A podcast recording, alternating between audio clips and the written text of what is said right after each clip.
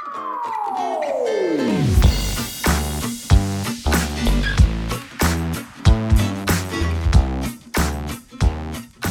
again, and welcome to a very special episode of A Thousand and One by One, where normally we take a film out of the book A Thousand and One Movies You Must See Before You Die, discuss it, analyze it, and ultimately decide whether or not it should be in the book. But that's not what we're doing today. We are we're celebrating. It's our 100th episode. My name is Adam St. John And my name is Ian Woodington. and and we've we've made it. We are ending season two with our hundredth episode. But that's not actually totally correct. Uh, this is our 101st episode. Uh, if you remember, uh, back a ways, we did an episode where we discussed the changes in the book from the last edition to this edition. We didn't uh, we didn't give it a number, uh, so we were like, you know, and and it wasn't really a discussion on film so much. I mean, it, it turned into it kind of, but anyways, um, so this is our real hundredth episode. We are going to uh, give you lists, talk about the season, things that were new, things that were cool, and maybe maybe tease a little bit about what you can expect in season three. I'm ready. Uh, let's let's just I'm gonna first thing I'm gonna do is just quickly recap all the episodes from season two. Now, um, uh, we had what I'm calling some extra episodes. We talked about changes in the book. We did our Oscar predictions and Oscar reactions. We did a best of 2019 and a look ahead into 2020 episode. Uh, we did three ranking episodes. Those were new this season. Those are going to continue. We might tease some of those um, towards the end of the episode. What we did, we ranked David Fincher, Christopher Nolan, and Steven Spielberg in the 2000s. And the films that we covered, I'm just going to rattle them off really quick. You ready? Here we go. Apocalypse Now, Hearts of Darkness, The Naked Gun, The Crying Game, The Texas Chainsaw Massacre, The Good, the Bad, and the Ugly, The Third Man, District 9, Raging Bull, Straw Dogs, Clerks, Yankee Doodle Dandy, Lolita, Aguirre, Wrath of God, Touch of Evil, Crouching Tiger, Hidden Dragon, Cries and Whispers, Seven, It Happened One Night, Gravity, Audition, Tootsie, Jurassic Park, Bad Day of Black Rock, Breathless, Nashville, The Gleaners and I, Children of a Lesser God, Andrei Rublev, Singing in the Rain, The Dark Knight, Peeping Tom, Three Billboards Outside Ebbing, Missouri, Within Our Gates, All Quiet on the Western Front, Pinocchio, Sunset Boulevard, The Apartment, Five Easy Pieces, The Elephant Man, Goodfellas, Gladiator, and Nostalgia for the Light. And that's what it sounds like when you don't need to press the two times speed on your podcast. Boom. That's that's some Nailed it. some actor shit right there. I guess that's what I got my my masters in was just reading lists really quick. That that was your real motive for getting a master's in dramatic arts, Yeah, right? exactly, exactly. um, so uh, yeah, those were those are the movies that we covered. Reading that list, I'm gonna be honest, and as I've as we've gone through, sort of looking through this, I kind of forgot that we talked about some of these movies. The Texas Chainsaw just surprised me when Both you said that. for better and for worse. Um, I've just kind of I've kind of forgotten these. I don't know why I associated Texas Chainsaw was season one, but I guess it was it was right on the cusp there. It had to, yeah, it had to have been. pretty early in season two. Um, so then here are some here are some things about season two. Some some facts, some things. Here we go. We had guests. Oh, loved our guests. It was every great. one of them. We had fucking great guests. I will s- not kissing anybody's ass. I genuinely enjoyed every single guest that we had. For sure, absolutely. And and I think again, I I it, we took a shitty situation, uh, that being COVID, and uh, we had to obviously change how we recorded. But by doing that, we were able to really open up who we could have on the show, and we, we kind of talked about it a little bit before, but this really opened up an avenue for having other people on the show. And well, and most importantly, if we're gonna if we're gonna listen, we've got to start with the wives. I know that that both of them were chomping at the bit to come on the show and share their love of film. Uh, Melissa came on and discussed uh, "Singing in the Rain" on episode number eighty-five, and Liz was on for episode eighty-six, "The Dark Knight." Uh, I will confess, I feel bad about singing in the rain. I was experiencing like severe back pain all that week, so I was. I'm not gonna lie, I was pretty hopped up during that episode, but I, it was still a great discussion. I really enjoyed. Now, were you in back pain from like from normal things, or were you were you trying to reenact what Donald O'Connor does in the movie? Did you? You, you know that's that's between me and the wall. Okay. That I Who that won? I didn't. Who, who won? Did you were the you wall? think? Come on, wall- look I- look, the look at the shape that I'm in. Are you fucking kidding me? Um. Yes. No. Of course. Of course. We can't forget the wives, and I, that was going to come in later. With my what, what were some of my favorite episodes of the year was going back to back, uh, doing "Singing in the Rain" and "The Dark Knight." Well, they they both revealed two really great I think I think justice was done in both those episodes. Liz got to murder splain to us and, and share her love of uh, true crime and, and procedurals and things like that. And I was very happy that Melissa finally got some retribution for how I so slanderously treated uh, West Side Story in season one. I think I I don't want to speak for my wife, but I, I I'd say she was pretty happy about that too. Yeah, no, it went well. I did really enjoy singing. Singing in the Rain is a movie that I reflect on and I do really now enjoy now that it's sat for quite a few months. Yeah, it's it, it it well, it's funny. I didn't want to get into this yet, but I as I as I as we get into our top fifteen with some some honorable mentions later in the episode, there are just so many movies that are that are good, and maybe if I'd seen them younger, I might find them great. Do you know what I mean? But like, there are so many movies that aren't going to make that list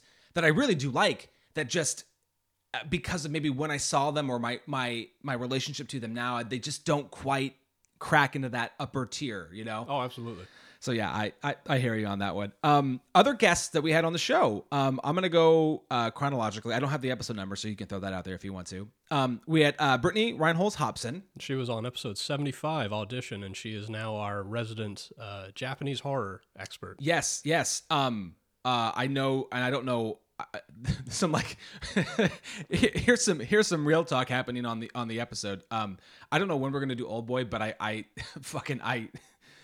I know she she'd be a guest on that one, and I just love that movie. I, It's I love Old Boy as just well. And actually, there's another connection. One of the uh, supporters of our show, uh, my barber Ebony down at uh, Weldon Barber in uh, in Redmond, she's actually she knows Brittany. Oh, look, perfect. Yeah. It is a small world. It is a very small world. I love it.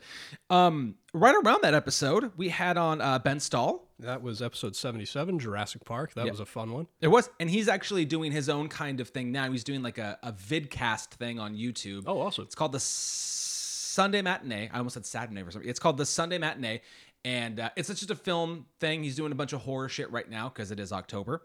Um, and then again, not too far after that, we had uh, a f- uh, who's become a friend of ours, um, whose show that we've been on twice now. Twice each. Yeah, exactly. Um, so we had Mike Emelon. Uh, that was episode 79, Bad Day at Black Rock, and that was uh, that was a real joy revisiting that. Well, not only just having Mike on, but getting to revisit that film as well. That was that was a real hard one for me. I'll spoil it right now. That one doesn't make my top 15, Same and that, that was a real bummer. Yeah, yeah. That was that was a hard cut. So sorry about that, Mike. And uh, again, throw, just a shout out to Cinemust. Um, they haven't been releasing episodes currently, but uh, you can obviously find all of their episodes on on all of the platforms. There's a great back catalog there. Um, Ian, you did um, your your first episode was Uh, Don't Look Now and The Wicker Man, so kind of a British 70s cult horror film. And then I also went on for Lock, Stock, and Two Smoking Barrels. yes, and then I was on um, a uh, Pulp Fiction Memento episode, and then also I came back on for In Bruges. No. Yeah. Your In Bruges one was really solid. I like that one. That was I just that movie is It's amazing. just is so good. It's great. Um, uh, speaking of of in Bruges and uh, and um, McDonagh, I'm skipping one here, but it just seemed like too good of a segue to just do that. Um, we had on Alicia Mendez for uh, three billboards outside of Ebbing, Missouri. Again, another real joy, an ex- excellent discussion. A little bit of a longer episode. I think we clocked almost an hour and 50 on that one. that but was it close. was it was it's pretty goddamn good. We did a I'm- pretty I'm good proud Mc- of it. McDonagh deep dive. Yeah, though. absolutely. That was that was well worth it. Um, I skipped over one, but we're coming. Back, I'll come back to it. Brian Kuiper was on our um, Peeping Tom episode, Yep, that's number 88. and he seems to be like publishing something every week. Yeah. I mean, he is. He's a, he's getting a, to be a prolific writer. I I really enjoy Brian. I, if you're listening, really enjoy your stuff, man. Keep on at it. And Exactly. We'd be excited to have you back on for another horror film discussion. I know he's a huge fan of Nightmare on Elm Street, so maybe we'll have to think about doing that one. That'll be a discussion because Melissa and I are working through those right now. Oh, you are? We have gone one through four, and I hear three is really good. There seems to be a bit of a cult following Well, for the Dream Warriors. three is interesting because it actually has actors you'd recognize too. Yeah, so it's is just it Lawrence Laurence Fishburne? in yeah, that one? and Patricia Arquette is Oh, also wow. in it. Right. Yeah, um, and then our, our last two guests that we had this season, and and these last two guests came during our decade by decade celebration of film. We had on um, MJ Sieber for the Elephant Man. That was number 96. Yes, and he is still doing his Trivia Zoom thing. It's on Facebook. If you search Trivia Zoom, you will you will find it. And he's our uh, our resident David Lynch expert. I'm- Exactly, I'm, yes. really excited to have him back on if we do Eraserhead or if we decide that we want to rank all of Lynch. You know, break our fucking minds with Yeah, with that. Exactly. Um, and I do I do like that we've sort of we sort of have these resident experts coming up because we also have a resident um we have now have a resident Russell Crowe expert in Josh Nielsen. and I'm, I'm a bit biased. I've been very good friends with Josh since about 2011, and you know we were roomies for a while. And that one, I, I think that's one our an episode that probably has the most levity in it of the. Oh sure. yeah, he's he's a got a really wicked dry sense of humor, and so he's like I said, I'm biased. He's welcome back whenever the fuck he wants. I it's as I was editing that episode, it was so funny because he he his tone is so so mellowed and relaxed, and you've got him giving these nice like these like subtle barbs as we're going through. Then you've got me doing my damn him, damn that man. I was like, what? This is the most I crazy just, episode. I just I just want a buck to myself, wondering if you were gonna slip that back in. Oh shit, that's great. Uh, and those so those were the guests that we had on this season. Um, anticipate more in season three. Um, maybe some of the same, uh, some new ones for sure. I know we have at least one new guest. Um, Yeah, we'll tease well, that. yeah, we'll tease- tease yeah, that exactly, later. Exactly. Um, So yeah, a big shout out to all our guests. Thank you again yeah. for coming on. We really loved having every it single was one so of you. great to have um, uh, new views to, to bounce ideas off of. To break up the dry monotony of just you and me. Ugh, woof. Um, so um, just a a qu- so here's a here's a statistic really quick. Um, so of all the films that we covered this year, Ian and I, or this yeah this year this season that's what I meant. Um, Ian and I disagreed on 13 films. Um, would you like to say the ones that um, you don't think should be in the book? Yeah, absolutely. So I uh, I had seven that I replaced that you wouldn't have, uh, and those are the Naked Gun, uh, which I replaced with Full Monty. I had uh, Stanley Kubrick's Lolita, which I replaced with another Stanley Kubrick film, The Killing. Which Okay, and now that I've seen The Killing, you agree? Yes, absolutely. Oh, okay, that's awesome. Yeah. The Killing is fucking yes, Perfect. Mwah, chef kiss. yes, all of that. Uh, I did replace Crouching Tiger, Hidden Dragon with Hero. Not a bad one. Not, not, I, Not a bad record, or not a bad switch. I get. I'll, I- I'll stand by that one. Uh, Audition, I replaced with Cube. Uh, Tootsie, I replaced with Trading Places. Sunset Boulevard, I replaced with Barton Fink. And The Apartment, I replaced with The Fortune Cookie. Now, I am prepared to walk back Sunset Boulevard. Oh, see, if anything, I, I was hope I would hope that you would walk back the apartment. No, I, I think I think there's something slightly more iconic about Sunset Boulevard. I think I mm-hmm. was, I think I was overly harsh to Sunset Boulevard. you know. I, I am willing to admit the the error of my way.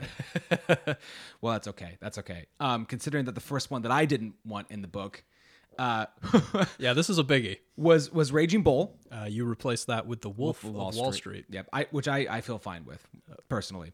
Um, I also took out uh, Straw Dogs. I believe I replaced that with um, uh, Mysterious Skin. which is a decision I, I really respect. Not enough people have seen that film. That is a monumental Joseph Gordon-Levitt performance. It's re- it's it's it's a, it is a a tough movie to watch, but also kind of in a way a beautiful movie to watch. And yeah, uh, Gregg Araki doesn't fuck around. I've, uh, within the last couple of years, I've also seen White Bird in a Blizzard, which is a, a phenomenal movie. I don't even- great performances from Shailene Woodley and um, Eva Green. I'll have to check that out. Yeah, I- I think you'll like it. He is somebody I have not delved past Mysterious Skin, so I okay. I'll, ch- I'll have to check that out. Um, I also said that Nashville shouldn't be in the book. I replaced that with Traffic. Um, Peeping Tom, I said shouldn't be in the book. I don't remember what I. You replaced that with the Steve McQueen Shame. oh yeah, Which I is- don't. Yeah, I, I love Shame. I don't. I don't. I don't know that I take Peeping Tom out to, to put Shame in, but I think Shame should be in the book. That is a Well, that is on you. that is on me. Uh, and the next two are uh, I said that All Quiet on the Western Front shouldn't be in the book. I replaced that with Wings. I still stand by that. And uh, Pinocchio with Inside Out. I still stand by that one. Yeah. Uh, well, understandably. Yeah, I, and those and it's yeah, it's tough. I mean, and that's I was thinking about this earlier too. Like, you know, the book is called "A Thousand One Movies You Must See Before You Die." These should all, in a way, these all should be good movies, and so replacing them seems kind of crazy. But you know, I do think that our replacements are all well thought, and they're you know they're meant to replace whether it's a specific genre or director or whatever. You know, there's a reason for what we why we pick what we pick. So Well, you also had a, a softer replacement as well, so one that you were kind of at odds with. Um, I don't remember specifically the conversation because I didn't have time to go back and listen to the end of the episode, but we were talking about potentially replacing Clerks with Dogma. yeah, well, because because Kevin Smith's only in the book the one time, and And Clerks does make sense. It it totally does. And I just again it's it's I don't know because Clerks came out in that that total new wave of independent film movement, you know. I mean it's the he- birth of indie darlings. yeah, it, it's it's sort of their, you know, Mount Rushmore of like that late 80s early 90s. You're going to see Tarantino, probably going to see Soderbergh and Kevin Smith will probably be on there too for for how their films made such an impact at that time. And I get that that's why Clerks is on it, but I know for me, Dogma, I Dogma, I find smarter, I find funnier, and I, it's just and for obvious reasons, it's a more well-made movie. Well, yeah, it's a it's a filmmaker who is he's four films in. He is definitely more comfortable at his at his craft. It's Yeah. a, you you really feel him come into himself with that. People will probably say chasing Amy, but I I go back and forth. I have some, you know, in a 2020 world, I kind of have some problems with chasing Amy. I still, I still like Chasing Amy, but but So- I, and the I, perform- I recognize Affleck is not good in that movie. he's hit and miss, I, and I think Affleck's still trying to figure out what who he's going to be. Yeah. uh, you know, as an actor. Yeah, no, He you're definitely watching an actor figuring himself out, which Yeah. is. Uh, I wish he'd done it in a different film, That's fair. That's fair. but I mean, Jason Lee is the best he's ever been He's in great. chasing Amy. He's great in that. He's fantastic. Um, so then some some other things uh, with um with season two is I think we really solidified some bits of the show.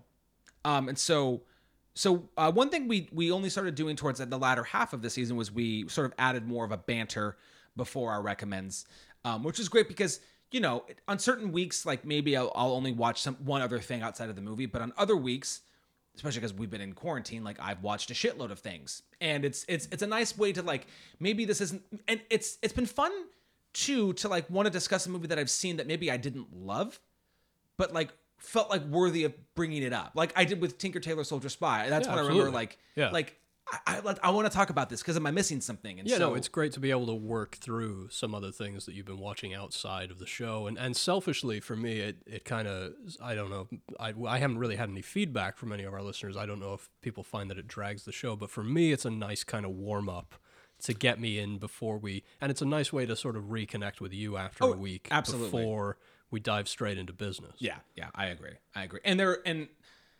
there are so many podcasts that I, I I listen to or try to keep up with, and and unfortunately, there's a few that I'm I slowly listen to less and less because what what what started as like a few minutes of banter turns into like 30 before like the show starts, and it's like okay, I get it, I get what we're doing, but but please, I want to get I want to hear the stuff that I I turned like I turned this on for a reason. Can you can you get to that stuff now? Yeah. I mean, and I'm sure there's been one or two that we've been slightly more indulgent than others on, and we would definitely appreciate that feedback. Oh, if sure. you find the banter is getting too indulgent, please let, Yes, let us know, and we'll be happy to, to curb And some you- of it. And here's the thing: if you don't like want to be public, like do it on Twitter or on Facebook. A thousand and one by one at gmail.com. Yeah, you can we've send still us an email. We've still And- got that open to you Yeah. as well.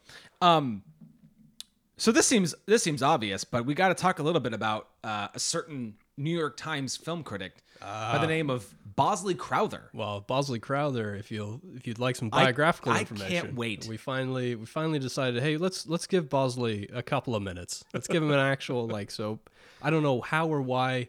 Uh, I the first appearance that I have of Bosley Crowther, um, in our in our show is actually back in season one. The earliest that I can find him pawing through all of my notes was actually episode twenty six, uh, which was eight and a half, the uh, Fellini film. I don't know how or why we stumbled on him. I think we just both liked the name and decided to just stick with it. And he's got a certain punch in the way that he writes. He's very. Uh, he seems like a man who didn't give a shit. Like if he had something, if he if he had an axe to grind, he would grind it. If he wanted to get on a soapbox, he would do it. Well, but as somebody somebody who didn't give a shit, but obviously was writing in an era where he had to phrase things in like in a different way. Like it's a 40s and 50s way of not giving a shit. Yeah, absolutely. And there's there's just poetry in the way that he writes, which I- I, Absolutely. love. There's a bitter poetry. So he was born Francis Bosley Crowther on uh, July the 13th, 1905 in Maryland. He started actually he was always sounds like he was always going to be a newspaper man. He started as a young man actually creating his own community newspaper when they moved to uh, Winston-Salem uh, called the Evening Star. Uh, he majored in history at Princeton and then uh, went on to work at the New York Times for $30 a week, initially turning down that offer, but finding that no one else was going to pay him that kind of thing. When you adjust for inflation, that's nearly $600 a week in 2020 money. Um, and then in the 19 in 1933, that's when he started in their theater department covering New York theater. Um, uh, uh, while we're talking New York, uh, cool little piece of trivia that I, I well, I shouldn't say cool. What I what I should say, I want to be respectful when I do this, but I, I thought it was interesting that his his grandson unfortunately lost his life. He was a volunteer firefighter during 9/11 and and gave his life saving 18 people. So Oh, wow. there's a, there's a legacy. That of, is that's a New York family. yeah, Yeah. there's a legacy of heroic uh, behavior there, and I, I take my hat off to that man. Indeed. Um, so he was going back to, to Bosley. He was the film critic for the New York Times from 1940 to 1967. It was really his review of Bonnie and Clyde that uh, sort of tipped his hand that he was a little bit out of touch with this new wave of cinema. And in fact, both the Times and the um, it was Newsweek as well went on to sort of refute, uh, to, to sort of try to, to, to patch up the bad review that he left. But anyway, they fired him in, in uh, 68. Um, a lot of people said that he could be unpredictable as a film critic. Like he he loved certain epics like Cleopatra, which I know was quite badly reviewed at the time. He also loved Ben Hur, but then he would shit on things like Great Escape and Lawrence of Arabia. Oh. Yeah. Wow. Which- yeah. Like, I mean, I, I I still haven't seen Great Escape. Don't don't at me. But uh, yeah. Wow. Wow. Shitting on Yeah. Lawrence of Arabia. Yeah. That's interesting. That is interesting. But, but the flip side of that is he was uh, he was all about keeping politics out of the movies, which you know we try to do as often as we can. Can't always do it, but you fair. do what you can. Yep. Uh, but he was outspoken against censorship, and he actually stood up to McCarthy. Oh, nice. So I always have respect for guys that would tell that fuckhead who and what he was. Yep. Which is a fuckhead. He was a fuckhead. Indeed. Um, but he died unfortunately of heart failure March the seventh, nineteen eighty one. But uh, that's that's it. That's our sort of tip of the hat to Bosley Crowther. We're going to keep referencing him as often as we can, and Yeah, oh, I, I yeah. enjoy every time I get the opportunity to to read some of his reviews for an episode that we're doing. I always get a little childishly exactly. giddy. And and as as people might be getting excited for the new um, making of Godfather film that just got announced with Oscar Isaac and Jake Gyllenhaal, please please also be eagerly awaiting our unauthorized Bosley Crowther biopic. Yeah. Um, it's it'll be great, whatever it ends up being. Yeah. Um, okay, so I have a few other things. Um, uh, I haven't lately. It hasn't come up, but the the Kansas City film critics have also been uh, a group that we have. We whenever I they pop up, we'll list their stuff. So the reason for that was well, one, it was a, a tip of the hat to Liz because Liz is from KC Mo originally. Yes. Um, but it was because uh, we, it was they first appeared for us in episode 60 straw dogs where straw dogs didn't have a lot of love awards wise and so we were trying to pad our awards section of the show. Uh, so straw dogs the only other thing that we could really mention about it was oscar nominated for best director and that was about sorry it was oscar nominated for score. Yeah. it was the kansas city film critics that gave it best director. Um, now, sports and film, again, I try to keep those as separate as possible, but I, I think that I'm about to turn my back on the Kansas City film critics because of what happened in that opening Chiefs game and booing the moment of unity. I'm sorry, fuck those fans. They're terrible people. And, and by extension, you're, repre- you're poorly representing your city. So, being that we are a Seattle based podcast, I Very think true. maybe we should replace the Kansas City film critics with our own Seattle uh, circle of film critics. Uh, the motion has been heard and the motion is passed. Fantastic. Great. There it is. I I that was the spring made a fun sound. Yeah, it did. We'll see if that picks up. Um, okay, cool. So, uh, and something that, that we've we've sort of had going for a while anyway um, has been the the me asking Ian the question, "Hey, has this film been inducted into the National Film Registry?" Um, which which goes back into season one. Yeah. That's, Um, that's one of our favorite things. Yes, uh, I don't have the the list uh, exactly. Uh, we've done 45 films total that have been 18 this season uh, are films that have been inducted into the National Film Registry. So we mixed it up a little bit, not not quite as many as last season. Yeah, exactly. Trying to do more foreign films, more documentaries. Yeah, ex- that totally. Um, so there, I have two other things, and one is a is a recent addition that I again sort of like having an open conversation with my co-host here about the show. I would love if I'm I'm throwing this as an idea. What we did just our in last week when we talked about um nostalgia for the light, and we both had these like critical blurb things that we had done. I think that we should actually do that for every episode. And I think Okay. I think when we get to the should this film be in the book, it should be our blurb and then our answer. Okay. Yeah. Like, no, I, it's- like that. This is like our, our thesis statement. Yeah, exactly. Yeah. Yeah, yeah. So like in summation, yada yada yada yada, and therefore it should or should not be in the book. I like that because you know what? I usually write one anyway, and then I don't end up using it. and it's but it's so funny that you happen to voice yours then because I never do. But I, I I just like the the visual metaphors they were going for in that movie were just so like in my brain. It's Oh, like I had that, that the first episode that you prepped one for? Yes. Oh, that's that's funny how that worked out. yeah. so I like that. Anyways, Oh, it's it was meant to be then. Oh, perfect. Perfect. Uh, it's serendipity. Um, and this was definitely a season two thing.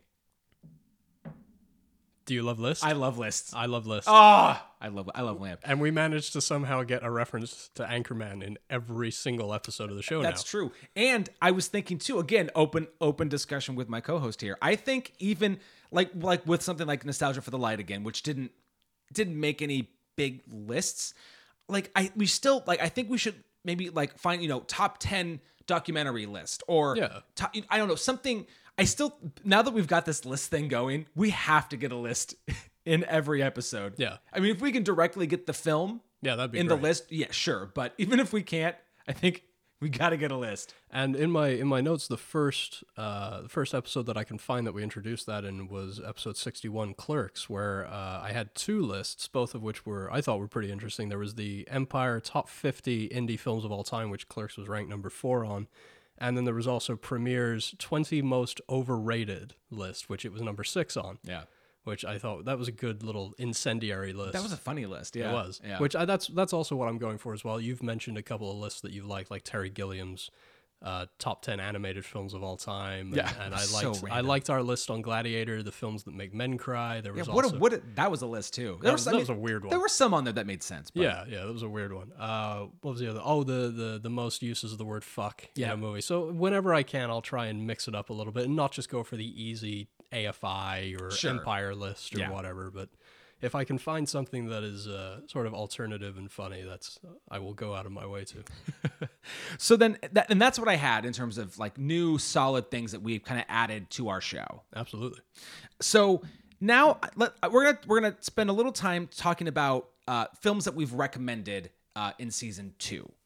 Um, now, uh, sometimes you know we'll we'll watch something that isn't the that isn't the movie that we're talking about, and it's like, oh fuck, I have to bring this up, gotta talk about it. And there are other times um, when maybe it's just been an off week and I need to recommend. Um, I'm just gonna quickly say that uh, it's not that I don't like these movies, but recommending there's something about Mary and Shooter.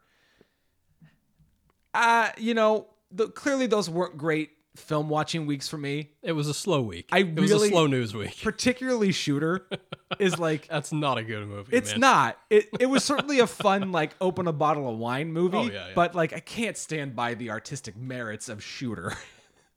Oh man, that, did that hurt to say? Did that hurt to even use the phrase "artistic merits" Well, in relation to that film? I, I, if I'm remembering correctly, that was my recommend on Bad Day at Black Rock, which was such a a weighty and an intelligent discussion that was like, fuck, I just ruined. no, this. that that was your recommend on Jurassic Park. Oh, was it? Oh, Yeah. okay, that's a little bit better. Oh shit. Yeah. Um.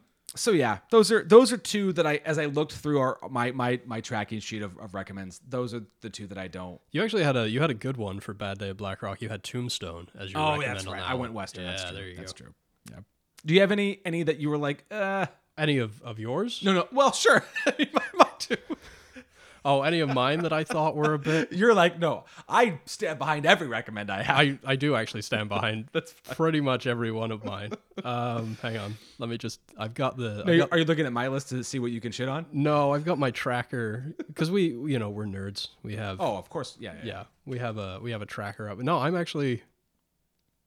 You know, I'm gonna go holier than thou and say I, I'm gonna stand by pretty much all of mine except for maybe Joker, which I'm so fucking cold too. Like Joaquin is good in that film, but I think I think the world has ruined that movie for me. That's that's a good point. Like now, uh, uh, pretty much a year. Oh, yeah, actually, almost exactly a year later, I could fucking care less about that flick. I still like it, but I understand. But I understand the sentiment to it. Yeah, definitely. Um. So then, and I, I, I, I in terms of uh things that that maybe we've seen that we ha- like recommends that we'd had that we hadn't seen of the other ones. The Killing is the one that, yeah. And I, I mentioned it before on other episodes, and I've I've mentioned it on this episode already. But like that, that movie is great. Yeah.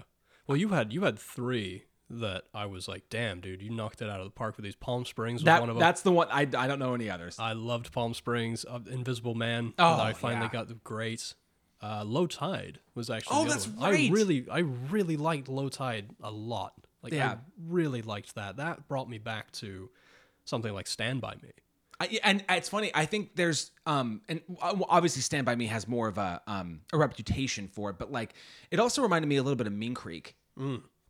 Yeah, um, perfect. which perfect. like these these it like these adolescent crime films, which sounds like a weird thing to say, but like that's kind of what they are. I actually did. I, I. It's funny you bring up Mean Creek. I think I, I recommended Mean Creek uh, to go with Elephant in season one. Mean Creek is good. Goddamn good movie. Liz, I know Liz had a particularly hard time with that film, Yeah. and, and understandably so. I mean, thematically, that is some that's some tough shit to watch. Oh yeah, that is a morally challenging film, and I 100. I stand behind that one 100. percent Like, seek that film out. Yeah. as soon as possible. yeah. I I know it's available to rent on both uh, Prime and Vudu because I, I bought it on Vudu. There you go. There you go. Um. So yeah, and you mentioned Palm Springs. That's one of my that's one of my favorites that I've recommended this season. That still might be, I think, the best film of the year for me so far. It's it's up there for sure. Yeah. It, it was a, it's a surprising in so many ways. yeah for sure. Um, I'm just gonna rattle off some of the other ones that I is as much and only one of these is, is like an old film. Um, I recommended The Fugitive way back when. Oh, and I love you for that. I can't man. believe it's the not in the Fugitive book. is so good, man. It really it, it's it, it And Tommy Lee. Jones winning an Academy Award for that film. That's great. I don't care. Ah, God, it's it's just You doctored the samples, didn't you? so that you could have Provasic. Provasic. My, I'm, ladies and gentlemen, I'm my my my associate, Dr. Richard Campbell. Um, that's so great. That's, it's John amazing. Mulaney. You got to go watch that. Oh yeah. Um, That's on his uh, Comeback Kid show. There you go. Which is on Netflix. well, Great well, all of piece of stand-up. Netflix. I was in the front row for that here in Seattle. No big deal. Um, so, and then the other three, um, Klaus, which I I'm so excited. We're getting closer to Christmas again to watch it. I don't know if you've seen it. Yeah, I, I have Okay, seen it. okay. I, I probably I'll probably re- rewatch that one. and there's a couple of big Christmas ones that I've got to finally do. I've never seen uh, National Lampoon's Christmas Vacation, so that's on my list this year. And uh, I've never seen a Christmas Story, so those are two two big Christmas classics that I got to check off my list. That's true. after finally checking off uh, Scrooged a couple of years ago, which quick sidebar on Scrooged, that movie so badly wants to be rated R. Like that that is an R-rated movie that is being constrained by a PG-13 movie. Yeah, and that, very true. oh, it bums me out so hard. Very true. And then the other two, which aren't, I mean, they're kind of movies, but they're not. Uh, the Last Dance, which is the the Bulls documentary, which is now on Netflix. That's on my list for our uh, our little hiatus before season three. Lovely. And um, Hamilton, because it's me. Yeah.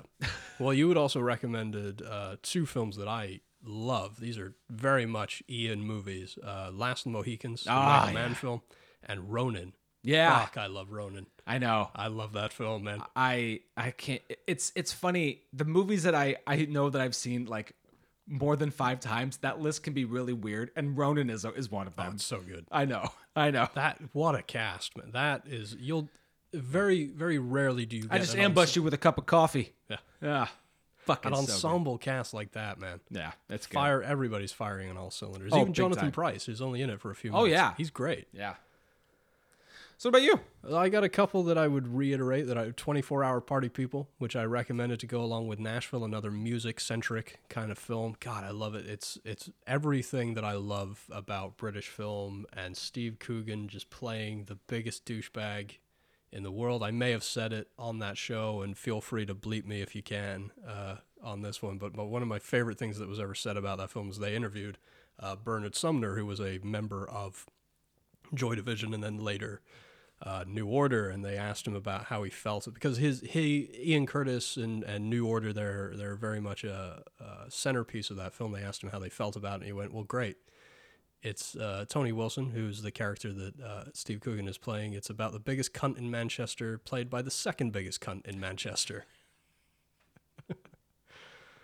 Uh, well, we don't bleep on the show, so we won't. We won't do Yeah, that. But yeah. you know, The, the trigger warning. I or- think we have the parental advisory. We thing, do, right? fine, Like yeah, you know, watch the language. If you or you can this. cut it. I don't. I, We'll see. Anyway, like 24 Hour Party. People. I know that's available to rent on Prime. I absolutely love that film. That's a film that I have shown to anybody who will give me two hours of their time, and that's a stay. That's a once, maybe even twice a year for Liz and I. Wow. we'll pop that there you one. go. out. There you go. Uh, Stan and Ollie, while we're speaking Steve Coogan, absolutely love that. I can't wait to revisit that. That one really like warmed the cockles of my black little heart.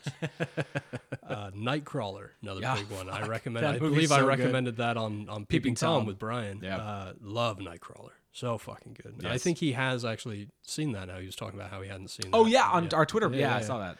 Uh, they Shall Not Grow Old was another one I wanted to re-highlight. Was Mm-hmm. uh, the Peter Jackson documentary? Incredible what they did.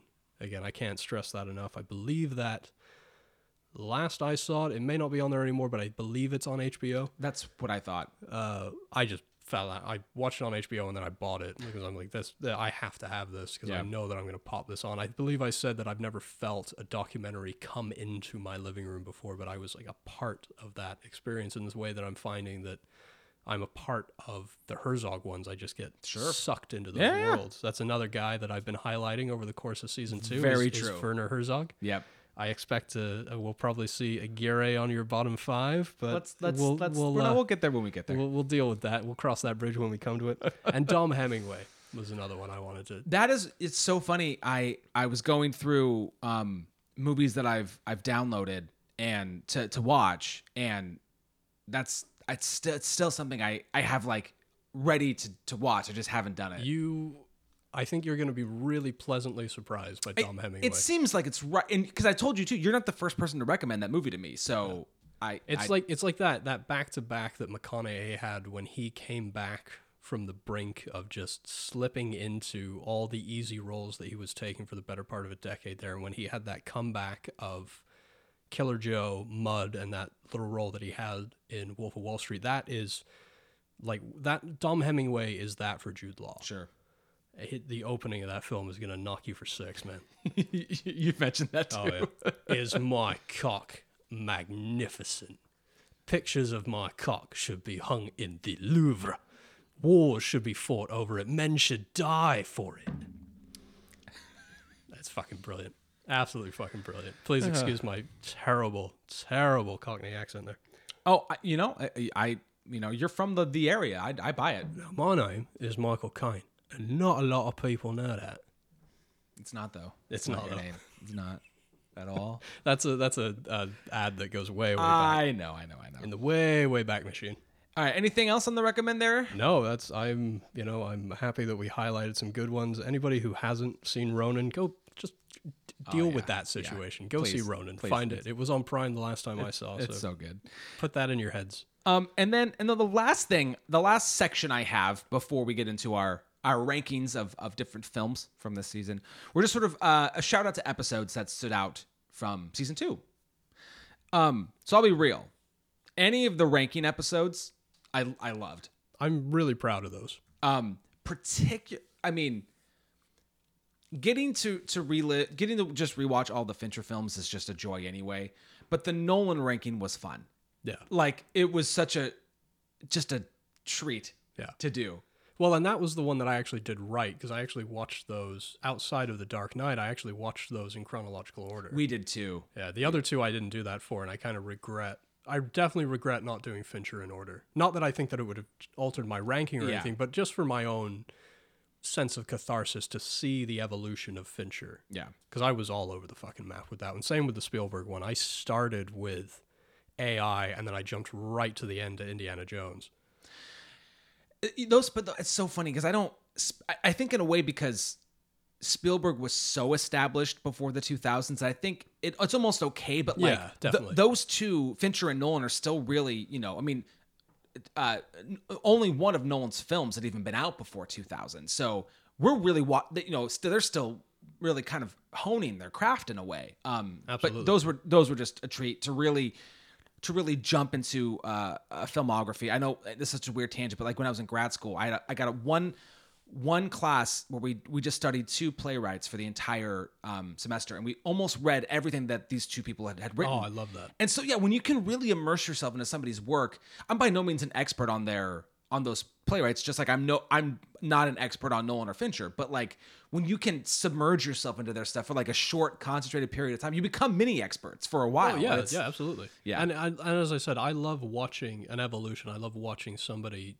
stumble and fall and learn their craft and really hone it. And it's it really is. Even though there's later films of of Nolan's that I don't respect as much as earlier ones, it's still a joy to go through it. Yeah, I and do we want to tease maybe who's coming up? We've got three that I think we have locked for our, who we want to do in season three. Yeah, uh, we, we can. Well, yes. So, how about this? I, I have a way to tease two Okay. without being specific. Because I know you, you like to tease. You don't like. I to do like put- to you- You don't like to put it all on the line. I don't. So, so one thing about the three directors that we've all that we've ranked so far, that they have two things in common. They're both they're all white and they're all male.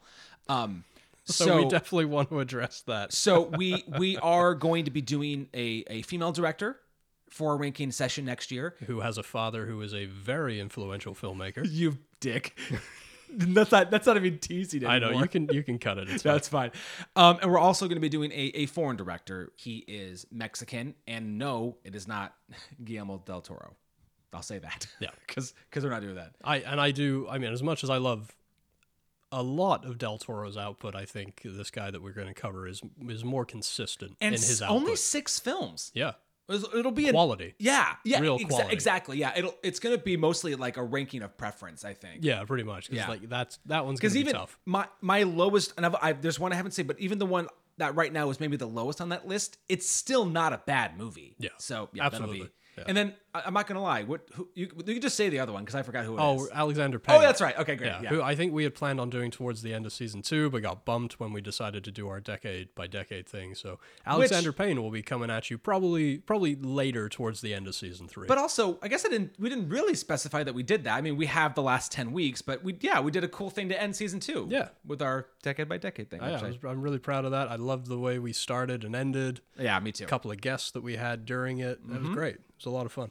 So then, in other in terms of other favorite episodes, what what stands out to you? I have three that I want to Oh, particularly. Andrei shout out. Rublev. Yeah, that's not one of mine, but I I've I had an absolute blast. Now we didn't do a discovery, our favorite discoveries, uh, like we did for our recap for the end of season one. But that would be number one as far as the discoveries with Cries and Whispers as well. Yeah. Cries and Whi- another one. Love that episode. That was a lot of soul searching, a lot of morally ambiguous discussion with that's that film. that's on my list too. Um, because I think I think the rankings and then the, some of the ones with the guests they they stand out a lot because those were more kind of free willing. You know, we could just kind of we were just kind of going right.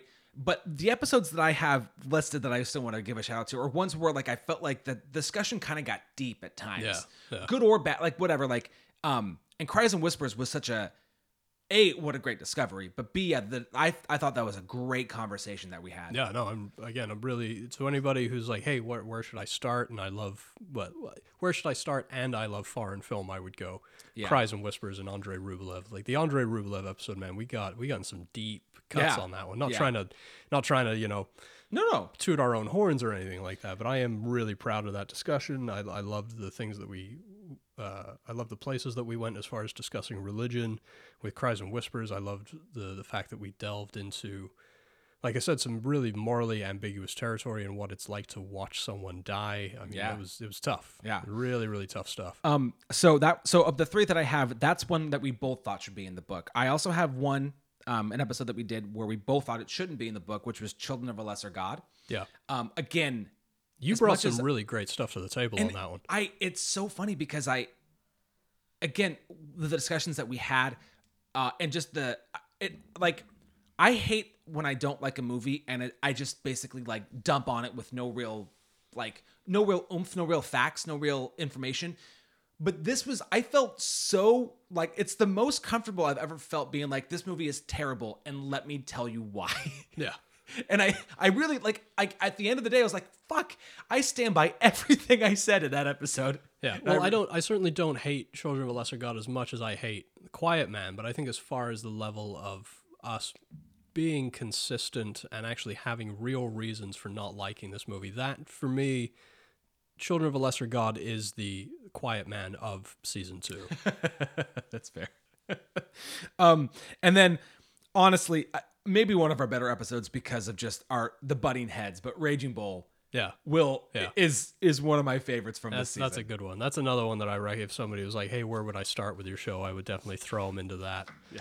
Uh, Raging Bull there. Another one that I would shout out. I loved our five easy pieces discussion again Yeah. for for selfish reasons because I know that I was too young the first time I saw five easy pieces. It definitely went over my head. I was definitely not emotionally mature enough to deal with that film. I think, as I said on the show, but it's it's always fun to me when a film evolves and grows with you. No, sh- And oh, Five yeah. Easy Pieces was one hundred percent. Like I saw myself in that film. I saw a lot of things that made me uncomfortable Yeah. in that film, and it really, god damn, what a Jack Nicholson performance, man! What a fucking great Nicholson performance. Did it make both of our Rushmores? Oh, absolutely. Okay. Uh, I know it did mine. Okay, I think it did mine too. Yeah, Yeah, yeah. yeah. I think I had uh, I had a lot of his older shit on there. I had um, Easy Rider. No, that was one that we had different. Yeah, that you you didn't have Easy Rider on yours. Probably not. because probably because he's not a lead in that. I, it's just not as. I mean, the it sucks because the performance is astounding Yeah. in it, but it's not as like maybe it's not as iconic as some of the other stuff. Right. It's done. not. It's not as a. It's not a controlled. I feel like there's a, a measure of control with something like One Flew Over the Cuckoo's Nest. That there's a there's a looseness to Easy Rider That's that true, I but love. I wouldn't. and, and I'm not shitting on One no, Flew no, Over the Cuckoo's all. Nest at all. Yeah, yeah. Because that made my Rushmore as well. Okay. Are we ready for lists? Adam, do you love lists? I fucking love lists. Um, so let's do the worst movies first. We got to get do the, that. Bottom five. Yes, we got to get them out of the way first. I do have a couple of honorable mentions or dishonorable mentions. Well, before you do that, I just wanted to give our audience a quick recap. We we did an aggregate bottom four from last season because ours kind of matched up enough. So just just as a reminder, from last season, um, our fourth worst film was The Haunting. The third worst film was Fast Times at Ridgemont High. oh boy. Uh, second was The Quiet Man, and one was Elephant. Elephant And I will was the stand by that 100%. yeah, yeah, me too. I just but I, I just wanted to throw those out there. So yes, please. What are your um what are your dishonorable mentions? Well, I don't want to. I don't want to upset Brittany. Hopefully, this won't dissuade her from coming back. But uh, the longer audition sits, the more I'm just like I'm. I'm very meh about that one. I'm like, it's just it just didn't do it for me That's at all. That's fine. And uh, my other dishonorable mention would be Tootsie. I really, really did not like Tootsie. That was the same weekend. That was It our was, same. yeah. That, that was back. It was not a good weekend for me. So I only have one, and I think you will be proud to know that this was almost five. Raging Bull is not. I'm glad that it's not on It is bottom not on five, my but it is five. pretty much number six. It pretty is pretty yeah. much number Oh, six. bummer, man. Yeah.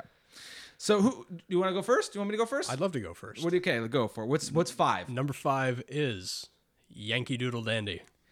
Uh, v- yeah, that's probably like seven. Yeah. It's yeah. I mean, or uh, that's not. I mean, Raging. Who knows? But yeah. Um, it it made the short list Yeah. of these. Yeah. It's it's not a bad here's the thing, is it's not a bad Cagney performance. No, it's not. In fact, he's like a beacon of light in that movie. Absolutely. I I I still love the scene where um the the woman that he ends up marrying, she comes backstage and she thinks that he's an old man, but he's still performing like a younger Yeah. man, and she starts to freak out once all the makeup starts to fall. I like all that. I love his back and forth uh, with the guy outside of uh, the auditorium once he's become very big, and his name is in like seven different places all over the poster. Yeah.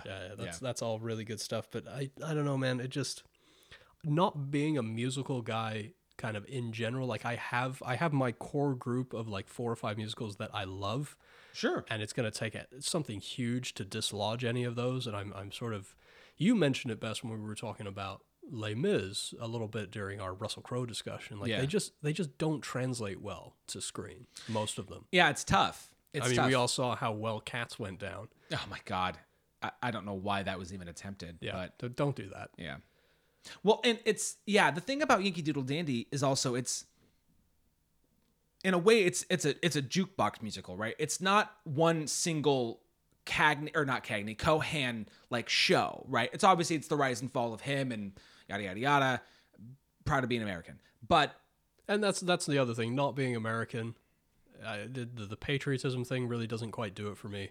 Well, and it's it's it's you know it's a sh- it's it's a schmaltzy kind of thing, right? Yeah. It's it's certainly trying to tug at the heartstrings, but that's you know that's where a movie like It's a Wonderful Life is gonna it's gonna do it for me more than something like this. Exactly. And we do have to consider that the movie came out the height of World War II. So I like I Oh, yeah in context, I get it. It just doesn't work for me. Yeah, that's fine. It didn't really work for me either. It was an episode we both we didn't think it should be in the book. Yeah, So. I felt really meh about that one. I'm surprised we stretched it out as long as it did because I was there were moments in that episode I'm fucking grasping at straws, man. That's that's no worries, no worries.